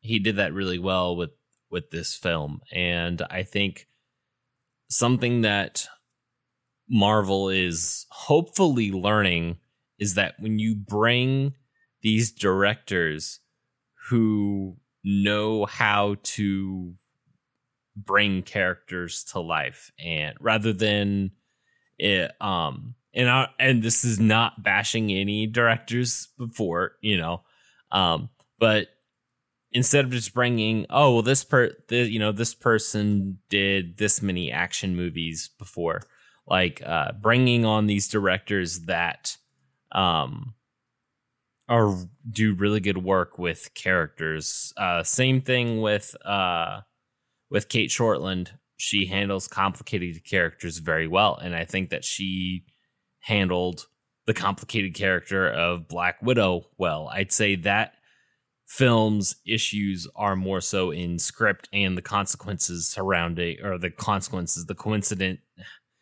yeah it's just Well, I all the say- coincidences surrounding that film I would say all of Cretton's films. This is me bouncing off you a bit. Are about family. Yeah. and I know like people are always like all these Marvel movies are about family, but more Destin Daniel Cretton's fam- films are about more of the emotional backbone and the struggles of family. In particular, I'm reminded uh, the Glass Castle here, and also what you saw in Short Term 12. Even though the father character isn't in it, he has a big shadow over the movie in Brie Larson's character in that movie. Mm. Uh, and I think the thing for me about Cretton here is, well, one, I actually visually I don't think he has a visual style in his other movies other than Shaky Cam. Yeah. But bef- I want to add to that is that I remember when this movie was announced, and this is this isn't me. This is someone else that's kind of countering you. I remember someone said to me, "All my hype for this movie's gone." Because they got Destin Daniel Cretton, who has never done an action movie in his life, which means these are going to be prevised which is the process, you know, where they make the sto- the action in the computer before they actually film it. Yeah. These, these, it's going to be prevised bad action, uh, boring action. This is where Cretton, to me, is his best. This is the best thing about him, and I think I've alluded to this on his pod, the podcast we did about him, is that he knows his strengths and he knows his weaknesses. And the first thing he does in this movie when he gets hired, one of the first things he does is go, I can't do the action. I'm gonna get. I, I know I can't do it well. I'm gonna get Brad Allen, who is one of the best working stunt coordinators like, in Hollywood right now, who has never done a movie of this size. I'm gonna have him help me on the action and be my second unit director. And the reason I I want to attribute that to Cretton because I don't know it hasn't been no one knows like we haven't. But the fact is, Brad Allen had never worked with Marvel before never lunch in the studio. And this is a very insular studio outside of when, you know, they hire new directors for stuff. He brought on his editing group. He brought on his score group. And then he went out of his way to get the one of the best stunt coordinators. And as such, I I think of him as someone who's like knows he knows both his limitations and his strengths. And his strengths are what bring actors like Tony Leung and Michelle Yeoh to the project. You know, actors who or Ben Kingsley, right? Like these are all actors who wouldn't necessarily say yes unless you know there was an interesting director. For a fact, Tony Leung, as we've I've said, started in got an agent for Hollywood in 2005. It took him till now to be in a Hollywood movie, and I think that is Cretton's strength here is that he knows what he's good at, he knows what he isn't good at, and he's a like he lets everyone. It, it doesn't feel by committee. Yeah. it feels more like everyone like is bringing their best and helping each other, Yeah. Yeah. which is the lesson of short term 12. So, Uh, looking, yeah, um, Brad, uh, yeah, Brad Allen Brad Allen. did did pass at the age of 40, 48. Yes, he was very young. Yeah. They, it's actually very sad. Um, uh, Edgar Wright, who directed um, The World's End, uh, and Scott Pilgrim, he uh, he had said that he was um. Oh, he also did Hellboy too. So I guess Yeah. he has done a Mar not a Marvel Studios project before. But a But a Marvel superhero. Yeah. Oh well, he I knew he'd done Wonder Woman as well. Mm. Um, but I also don't think Wonder Woman is. I love it. I don't think it's very much on hand to hand combat. You know, like that's not what that movie's about. Um, but with Brad Allen, I was going to say there was a lot of talk about him going into directing like the people. You know, the John Wick movies are directed by stuntmen Yeah. and stunt coordinators, and there's a lot. I was like, like what a what a loss there. I would have loved to see what he had to offer. Yeah. Yeah. he Um, was stunt coordinator on Chronicles of Riddick. Also, Oh, I mean, it's yeah. stunt performer on The Medallion. That's a Jackie Chan movie. Um, Oh yeah, no, he's in a lot of uh, stunt was performer, of these- action choreographer on Shanghai Nights. Uh, same thing on Shanghai Noon. Um, I yeah, think he's in a ton of these. Rush Hour 2 and Rush Hour 3. So he's done a lot of work with Jackie Chan. He actually has worked with Tony Leung. It looks like before this movie called uh, what is it? sorry, I just saw it and I lost. I think it's called Gorgeous. Yeah, Yeah, he worked with um, in 99. Yeah, he's worked with Tony Leung before. That's interesting. Uh, I want to. What is the scene I saw? I, I actually saw a scene that went viral of his after he died. Um, I want to know what movie it's from. Uh, but I, I can look that up quick. Um, but it was like I watched a clip of it. and I was like, wow, this is impressive. Was it Oh. Solo a Star Wars story? Because It wasn't. It was. It was a Jackie Chan movie. oh, Uh, come on. All right, I, I found it. Hold on, hold on. I gotta just see what movie it's from. The, the the YouTube clip is called Jackie Chan versus Brad, and it's dot dot dot. I'm like, come on, I gotta click it. It's oh, it is the Tony Leung movie, Ingorgeous. Uh, yeah, he's in that, and he gets a featured fight with uh Jackie Chan, which is pretty cool. Um, but yeah, uh, that's uh Brad Allen. Uh, rest in peace, and he did a really phenomenal job here, and it's it's him, and it's also the I don't I I don't want to give him credit too much credit, but I do think it's something where that is part of Cretton's impact on this film is that he chose to get, get him. Well, yeah, you know, yeah. It well, a big, big part of just being a good, being good at just any job that you're doing is understanding your strengths and your weaknesses and being able to, you know, admit admit Yeah. to that, being like, hey. I, And you what's know, great I'm, to me- I'm not good at this. Let's get somebody who I obviously who is. yeah, and obviously we don't know exactly how it worked on set. Yeah, But to me, a scene like the one I mentioned, where it's Wenwu fighting the people in the the bar after his wife's death, while young Shang Chi watches, that is something that has to be, I feel like, coordinated between both Cretton and Brad Allen to really work together, because that is ton of emotional acting on set, and then also all the stunt work that's going on within that same shot. hmm Uh, and it's just it's impressive to me. yeah, And to move on, because I feel like I, I feel like I'm at least repeating myself a bit there. Um, we we always got to talk about the score. yeah. Uh, so what do you think of this Marvel score? Um, I actually think it's good.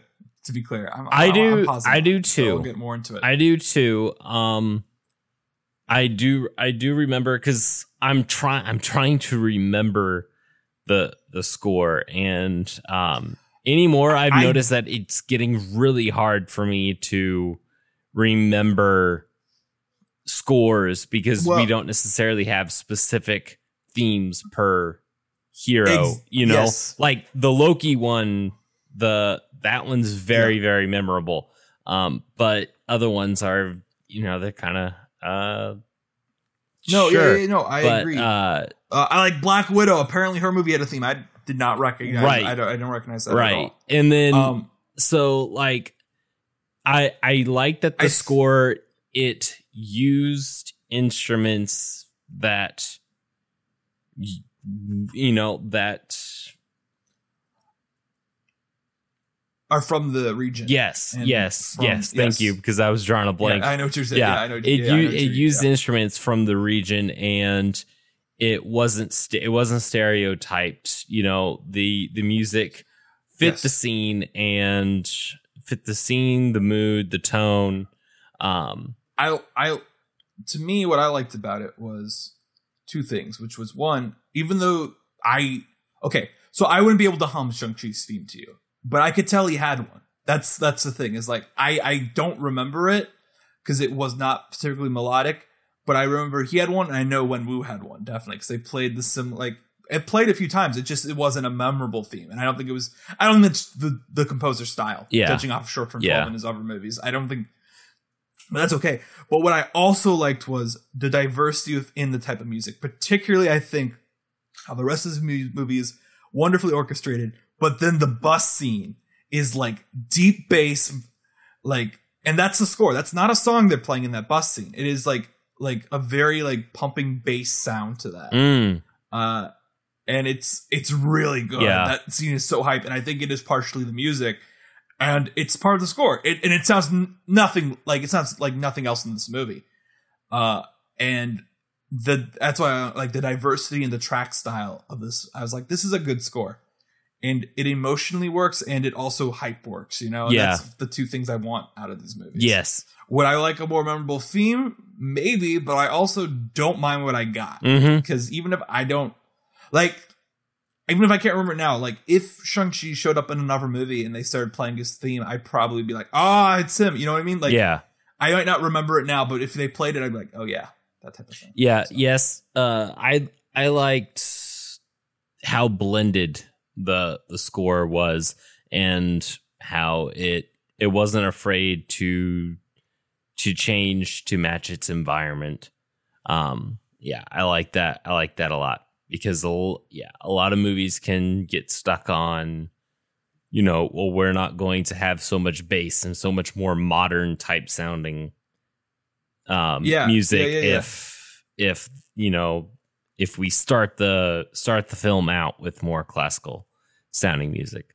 Yeah. Yeah, Yeah. exactly. Yeah. Um so now we're going to get on to what I've what I've been the most excited to talk about um has been the mid credit scene and the post credit scene. So let's start with the mid credit scene. Wait, wait, wait. We got. I got to start with the thing I texted you right after I saw it, Yeah. which was I'm gonna vague quote here is like, I think one of the most exciting things about these post credit scenes are, for once, I have no idea where this like the overall MC was going with either of these. Yeah. because to me this did not feel like it was referring to stuff we've seen so far. Either of them. Well, obviously the second one didn't because it wouldn't make any sense for us to allude to that. But we'll get to that. So the mid credit scene, you you start then. Yeah. So the mid credit scene, um, we we see uh Shang-Chi, Wong, Katie, um Captain Marvel, Bruce a Banner. hologram of Captain Oh. Marvel and a hologram of Bruce Banner. Um and they are Now- all discussing do what? Wait, no, go on, go on. I want to say something before And- we get into the full. and they are all uh, they're all discussing what the ten rings are made of, and they they don't know what what they're made of. They're they're like, no, it's not Wakandan, it's not Kree, It's, it's- ancient. They say it's it- very. it's ancient. very ancient. Um, so I've got a few theories, but Danny, what? Now, I have to say two things before we get into the theory crafting here, which is one, good on Destin Daniel Cretton for finding a way to still work with Brie Larson on this movie. Yeah, I was gonna say that. He's worked Yeah, on the last three movies of her, and he got her in here. My other comment is, it is amazing how Captain Marvel has more personality and natural charisma in three lines here than she has in the last two movies she's been in. And that is the mark of when you work with a director you like. That I'm just saying, like that is the, Is th- is this- she felt at least to me, I felt like she felt so much more relaxed here to me, and she felt so much more like, oh, okay, this is like a likable hero that they want us to be. Like, you know what I mean? Like, yeah, she didn't do much, but like she just naturally like spoke. She was like, I don't know, it just felt like a better performance to me, even though she was barely in it. is is that the snarky comment that you th- you said? Yes, that was Yeah, the snarky comment yeah. I wanted to make. Is that like she was she was better in this po- she was more likable and had that natural because I think Brie Larson does have natural charisma if you listen to her in interviews. It's just weirdly not in Captain Marvel at all. Yeah, But like I felt it here where she was like, "Oh yeah, hi guys," like you know, like like it wasn't like you know I, I'm talking more about her than she had in the movie, but like it it felt okay. Like I, I it was good. I thought you know yeah, yeah. like You're talking more about I- you're talking more about Brie Larson in a movie where sh- like you talking about her is more than the time that she had in that movie. exactly. But yeah, Well, okay, but she's Destin Daniel Cretton's like best friend, Yeah. So I got, I got, Well, like, and and like and I, I know we know the girl can act. Um yeah, and also she's in a she's in one episode of Community in season 4, I believe. Season 4, I believe. Yeah.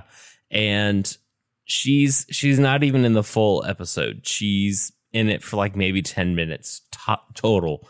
And she's fantastic. She's fantastic in that in in that 10 minutes that she's she's there and then of course you know captain marvel um but I think. Well, I think, uh, I think Hollywood doesn't know how to use her. Yeah. I think she's way better in the indie television sphere. Yeah, type of thing. yeah, But go on. Sorry, we we we, are done with We're done, yeah. We okay so we'll talk about her again at some point. We know What- it will come up. what or who are the rings signaling now going to comic book origins the 10 the 10 rings were actually 10 rings that went around the fingers and they all had separate separate powers. Um and they came they were found in a in a spaceship that had crashed down on earth and that's what uh, the original Mandarin character had found. That's where he had found them, and then he used the ten rings to do to do what he did. Um, and the alien race that brought the that you know had that crashed with that ship. That's the alien race, the dragon type looking aliens that Fin Fang Foom is a part of the Maklu or I I don't remember what it is. Um and so uh, Danny and I we talked about this before before the podcast Yeah, we today. talked off mic. Yeah, off mic. We're pretty sure Uh, that Marvel's I thi- not going to call this a, ca- a character Fin Fang Foom um, for obvious Yeah, uh, reasons. Yeah, not it's not not that it sounds stupid, but it, it sounds very vaguely racist, and I think me saying vaguely is giving it a lot of credit. yeah, Uh, uh, so yeah, but I, I a character named Foom, sure. Like we could, we, we sure, like just call him Foom. You know, like yeah, maybe, yeah, sure. Uh, th- they worked around the Mandarin for this movie, so I'm sure they could figure it out. you yeah, know? yeah. So, So- I think I think that we could possibly the rings could possibly be signaling, um, could be signaling these creatures, um, and perhaps they're a race, this alien race of dragon-looking creatures have been living long, you know, living longer than what, um, living longer than what what Eternals. humans, yeah, have. So, um, so yeah, could be that. It could also be a Kang variant that they Kang. they say, which I know Danny's full on board with the Kang train. Um, Gag. that's the sound that the Kang train makes with the, when you blow when you blow the horn. um, so uh, so I I think here the possibility is that kings from the future. So people in the past would not necessarily know how to identify tech that's made in the future. So maybe a Kang variant from the future made these rings and that's what they're signaling is do you want to say it danny Kang. yeah uh thank you uh so yeah maybe it's I, signaling wa- I, I, Kang. like, I like keeping you waiting, buddy. Oh, like okay.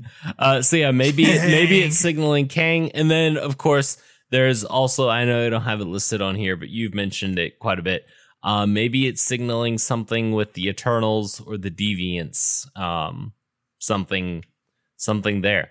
Yeah, Plot twist: It wasn't the rings signaling them; it was Trevor. What? Tre- Trevor put a GPS GPS on it so he would know, so that way he can get It the ten Morris. rings. Yeah, it was Morris. It was Morris. It was Morris all we along. inexplicably have not mentioned once during. Oh, that is so true. I want the Trevor the Trevor and Morris show. That's that's what I need.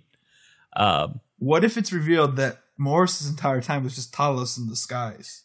Ooh, everyone would hate him. yeah, yeah. I've already I've already heard people saying that it's not really Doctor Strange in Spider-Man No Way Home. It's Talos. It's a scroll. It, and I'm just it like, could be I like hey, people don't do know- this to me. maybe that's the answer to your next point. It could be a scroll. mm, okay, so my next Well, point is probably say your next. Bruce. Banner is in a sling and he's not green. So now, what's up with that?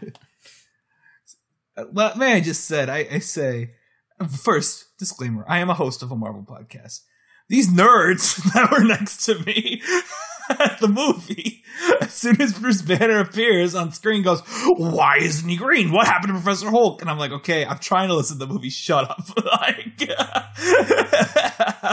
Yeah. but I I had to deal Yeah. with uh with people being very disruptive. It's almost as if if movie theaters were closed for a year, a lot of people don't remember how they're supposed to work. Yeah. Uh, but anyway, uh, not that. Well, theater should have been closed for the beginning of the pandemic, so can't be that mad. But anyway, uh, I don't know. You know, I'm sure will be answered in She-Hulk. To me, you know, as I said, Yeah. this entire thing I was like, Captain Brie Larson's actually acting. What? like, I was like, oh, Mark Mark Ruffalo's here. He hates SIU, so he hates SIU. That's always what I say. Mark when I see Ruffalo I'm hates like, oh, SIU. uh, yeah, I can't really get into it on the podcast, but he once tweeted about our school. Oh. you can ask me about it when we're done. That- yeah, that's you wanna know. interesting. Okay. Um, anyways, so yeah, no. Um, I think, I think it makes it makes total sense that Banner would be in the sling because that's the arm that he snapped with. Also, uh, he's not green because I don't think Hulk is Hulk wants to be in charge. And Hulk's a free spirit, and it's just like, yeah, I just want to do what I want.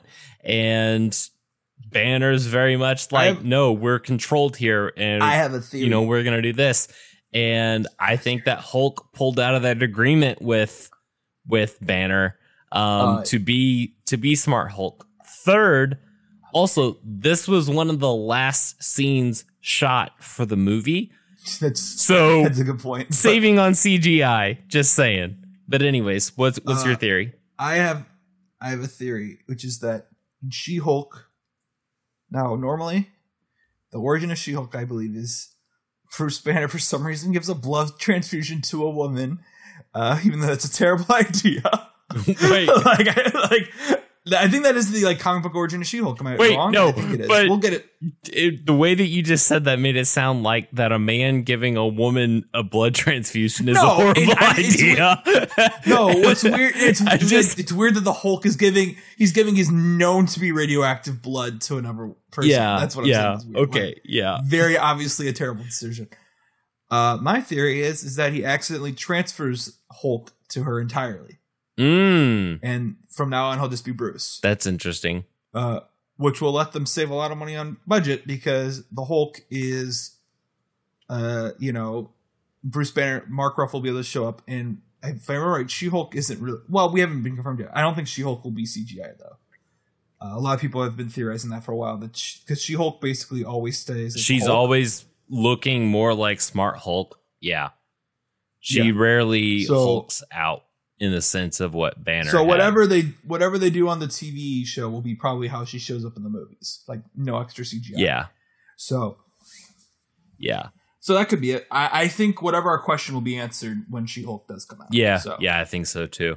Um, so does that mean that Bruce Banner, if he no longer has Hulk with him, and we can't get a Hulk standalone film, will we'll get a Bruce Banner solo film, and it's just called Bruce. I hurt my spine. it's, Boy. it is just it's just This is my goofy version of hurt. I'm just gonna move on to the post. Okay, so post credit scene. Like, I refuse to have Goofy on the podcast.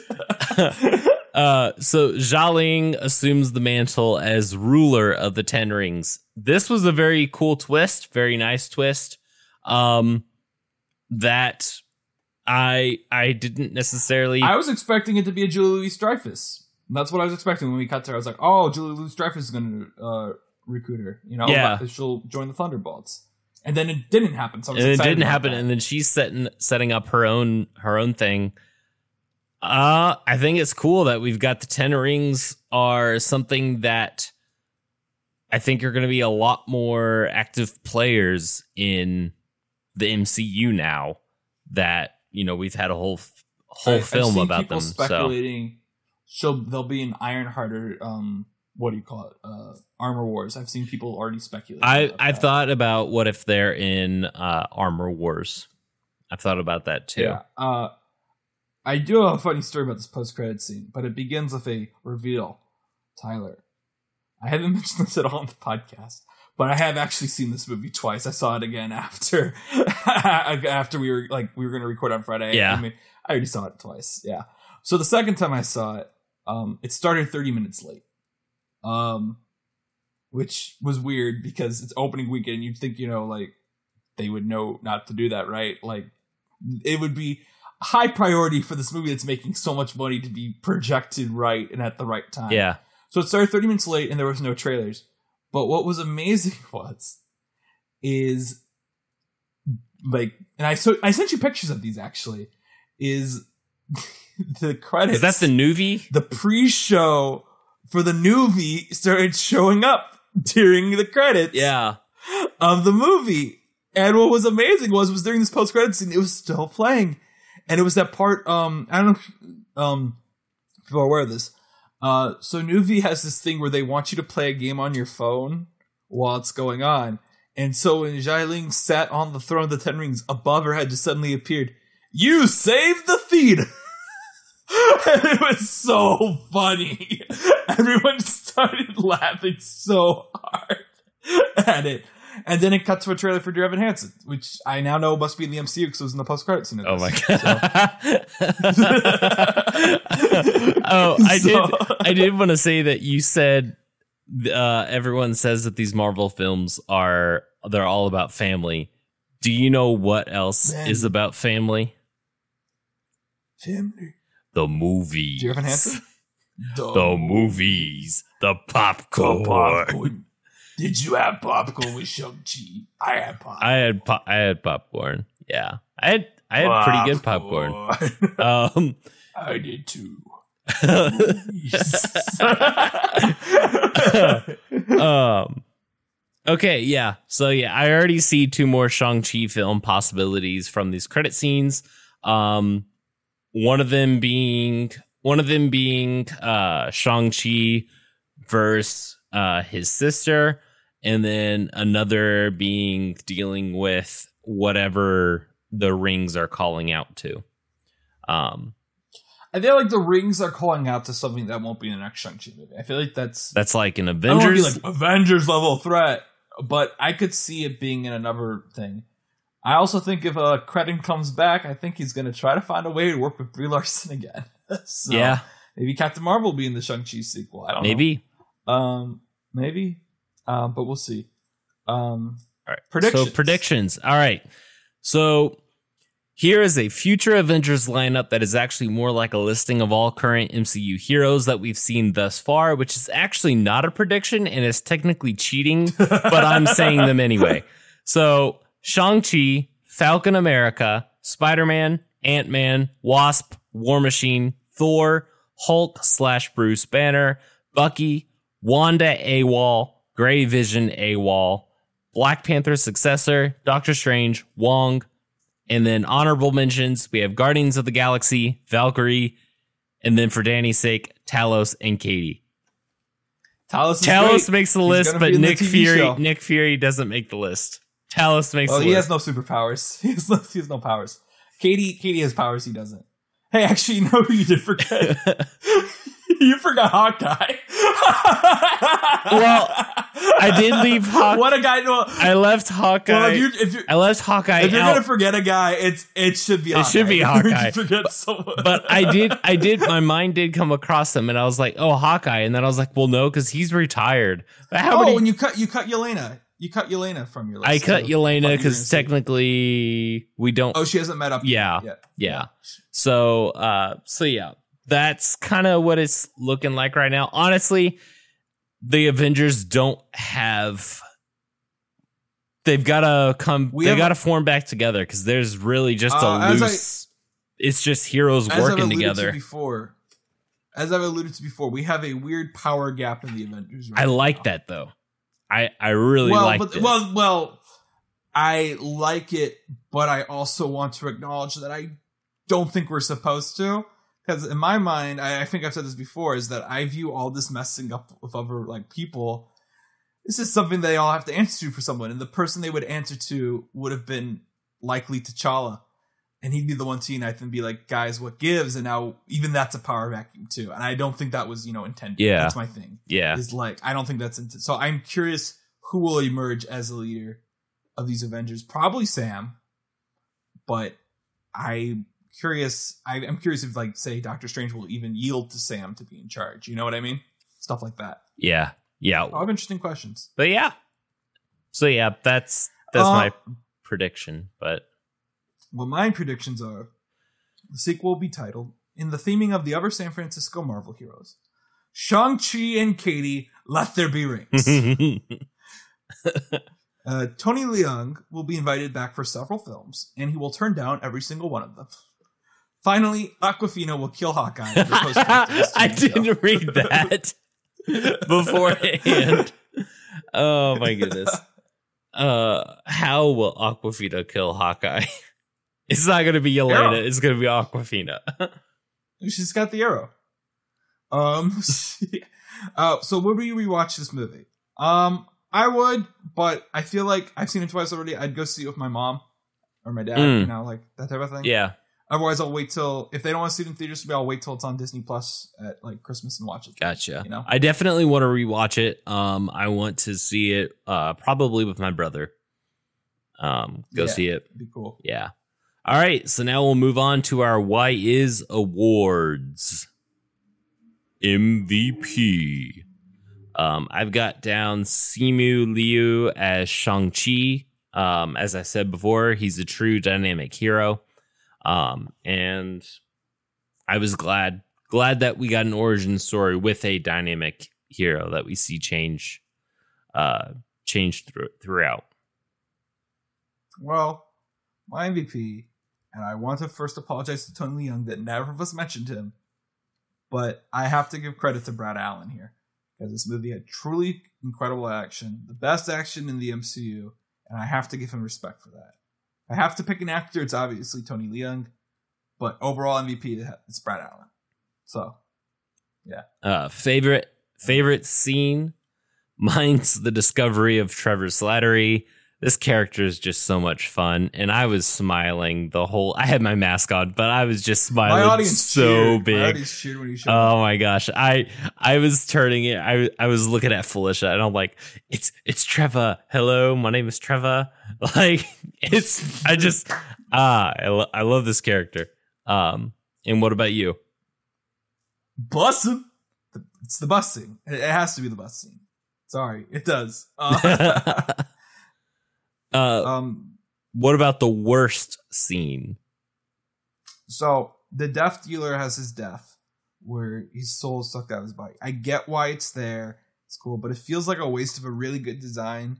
Where I'd like like, it would have been cool at the end of the movie with Xialing, like, you know, being in charge if they were both there, him and Razor Fist, Yeah. and him dying. I get why we have to have it, but it was a bummer to me. It was a really. I thought he had a really cool design of a cost costume design. Mm. So Yeah, and him well him coming back in a sequel would have been a really you know really cool to see rematch. too. Yeah. Rematch. Uh, Worst scene for me was the underground fighting ring. It's one of the it was one of my most anticipated moments in the film. Um, but it seemed to only serve the purpose of cameos for Abomination and Wong, and also like a Mandarin or not a Mandarin, uh, yeah, Extremis character, Extremis Well, and soldier, and a. Black Widow character. So we had cameos in there, which like it's nice for world building. I was I was really wanting something more um there with this fighting ring. Um I really hope In- we get to see this become something bigger in a sequel.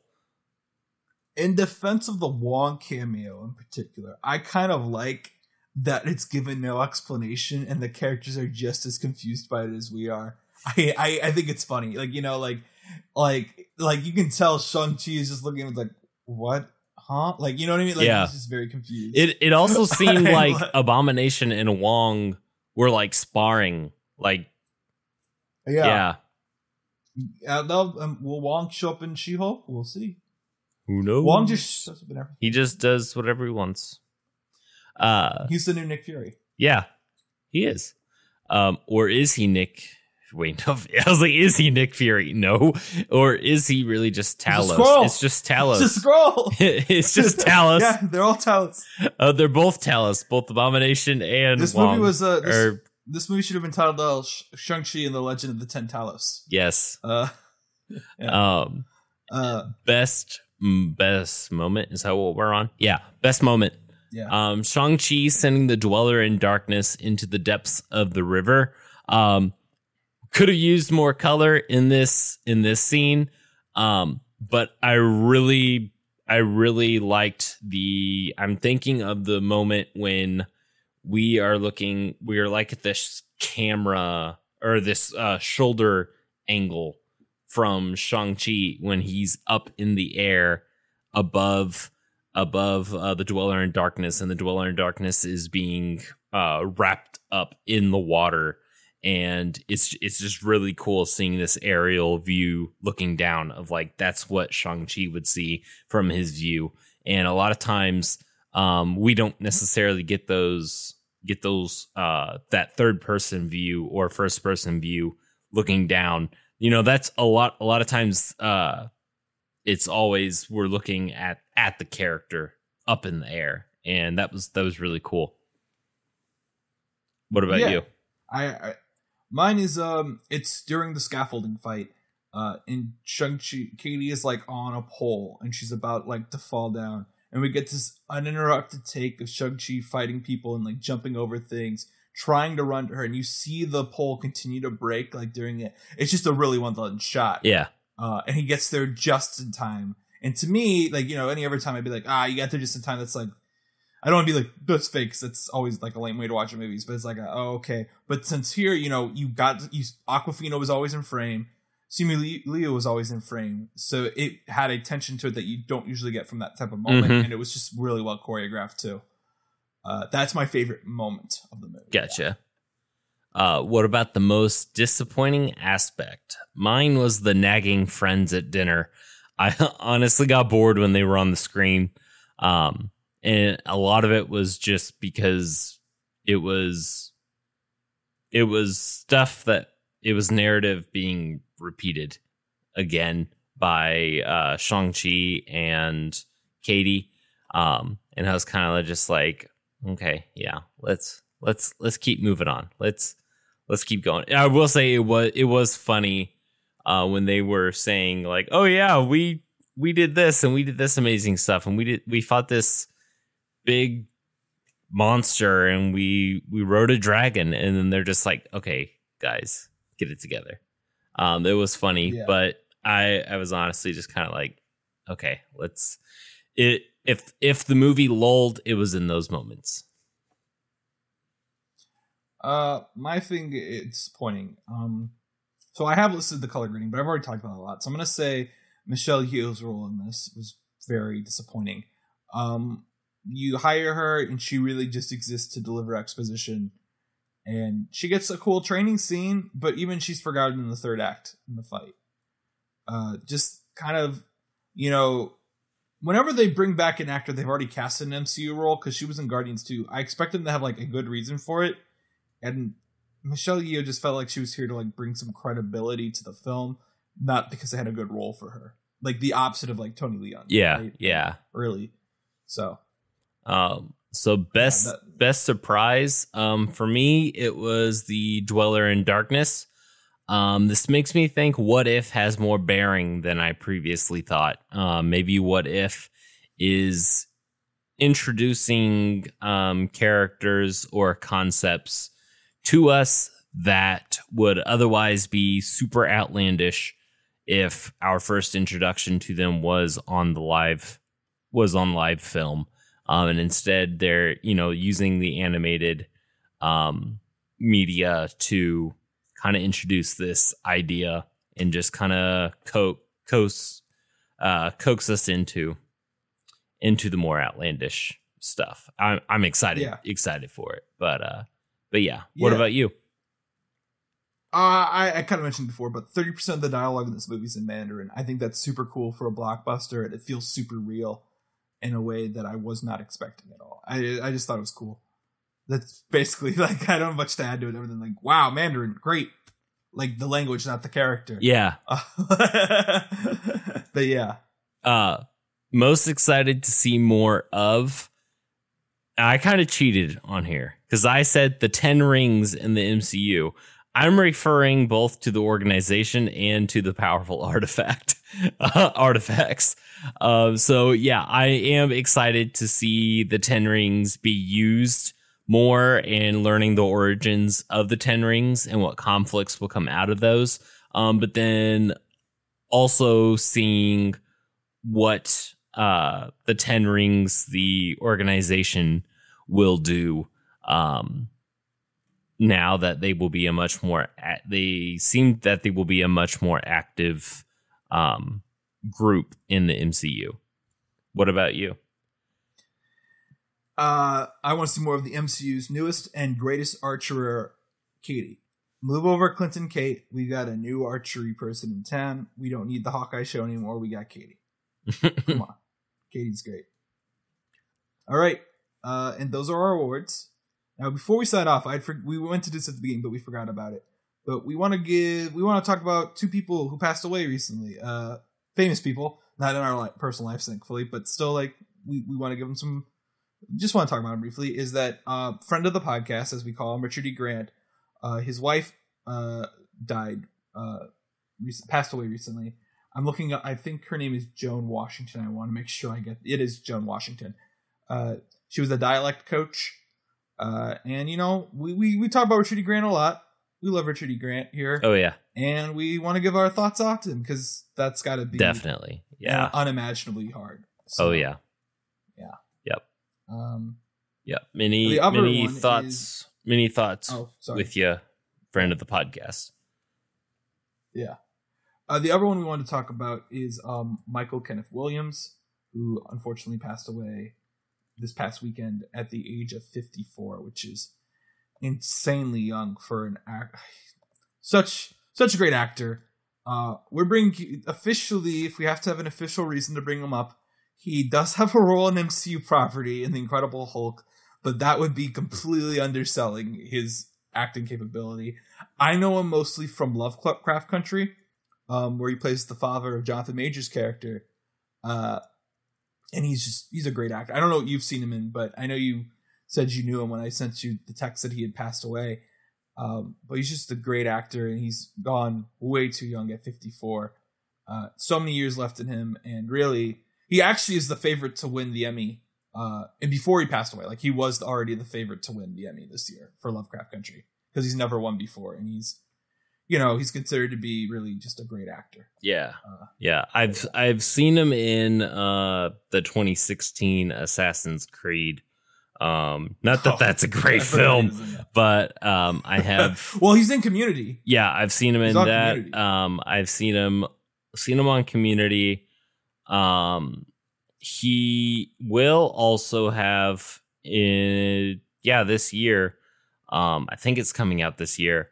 He did the voice acting for Kimble Mm, yes, Graves on Battlefield 2042, which is a video game um, I believe is coming out probably around Christmas time because that's when Battlefield puts their new games out. Um, yeah, and Yeah. so No, yeah, you're right. I forgot about that. Yeah, so yeah, just he's a really a Yeah, actor. he's I in- find- I I should really watch The Wire at some point. Everyone always says you got to watch The Wire, and I haven't. The Wire, Uh, and I I still need to see 12 Years a Slave. Yeah, he, I don't think he's that big a role in it, but he's he's good in everything. He's you know? he plays He was also- Robert. that's that's all that I Yeah, I'm seeing. But I haven't seen Twelve Years a Slave since theaters. oh, gotcha. Um, he's also in Boardwalk Empire, and one of the main characters on Boardwalk Empire. And if you ever watched Lovecraft Country, uh, he's great. I need to watch The Night of also. I'm just listing his stuff. Actually, though, an interesting thing is about him in relation also to another person on our podcast. You know, we talk about is Jonathan Majors. As I said, he played his father on Lovecraft Country, Michael, uh, uh, Michael Kenneth Williams, but also um, in this mini series from before he was uh, before Jonathan Majors was big, called uh, I just had it. I'm sorry, I lost it. Uh, When We Rise, which came out a year before um, Last Black Man in San Francisco did, which is the movie that made you know uh, Jonathan Majors big. Uh, they actually play the same character. Uh, Jonathan Majors plays the young version of Michael Kenneth. Michael Kenneth Williams plays the older one. So that's an interesting connection for them too. He wrote a. I sent it to you, but if people want to look it up, he wrote a really great um ver, uh tribute to him in Variety. Jonathan Majors wrote, but yeah, uh yeah. So we wanted to mention those two guys because well, those two people because we on one hand we talk about Richard E. Grant a lot, and the other one is he's just really a phenomenal actor. Yeah. That's gone too soon and seems to be if you look up any stories about him he seems to be a really great guy Yeah, yeah, uh, did a lot of charity work and just was a really really great person yeah. So, Um, unfortunately, when he was on Community, he was on uh the gas leak season, which is uh season three, which is not not not the fit, well not a good I, I season. saw a clip of him I saw a clip of him on uh on Twitter that made me laugh though from community. even though I haven't watched oh, he's he's, like, funny. He's funny Whatever on it. happened to Legos? He's Yeah. like whatever happened to Legos. he he plays he plays okay and this isn't spoiler a spoiler at all but he plays um a an english teacher i believe it's english um no no it's biology um he plays a biology teacher that uh just recently uh got out of prison and he spent the last however many years in prison so that's why he he talks about he's like what happened to Legos? He's, you know, um, with with it. But yeah, he, yeah, so yeah, solid solid actor. Um, and yeah, Yeah. I think that that concludes that wraps up this week's episode. Yeah, it's a long one, but we weren't here last week, so that's okay for you. Yeah, yeah, Listeners. Not for us. That's okay. that's okay for you, Tyler. that, um, yeah, last week I was I was sick. It was it was not fun. Uh, ten out of ten. Do not recommend. Do recommend ten out of ten. Listening to our prior episodes and also seeing Shang Chi in theaters. Um, and Yeah. I want to ten out of ten thank you for listening to this episode of Why Is with Ty and Dan. We can be va- found on various podcasting platforms, including Spotify, Apple Podcasts, Pandora, and on our website, whyiswithtydan.buzzsprout.com. You can also contact us by email at whyiswithtydan at gmail.com. Follow us on Twitter at Wise with Ty and One. Because Ty is number one. Number one out of. No, I had my own bit this week. Ow, Stop ow. it. Proceed. Ah, because I'm number one out of ten. That's right. You get some self-loafing this week. Deal with it.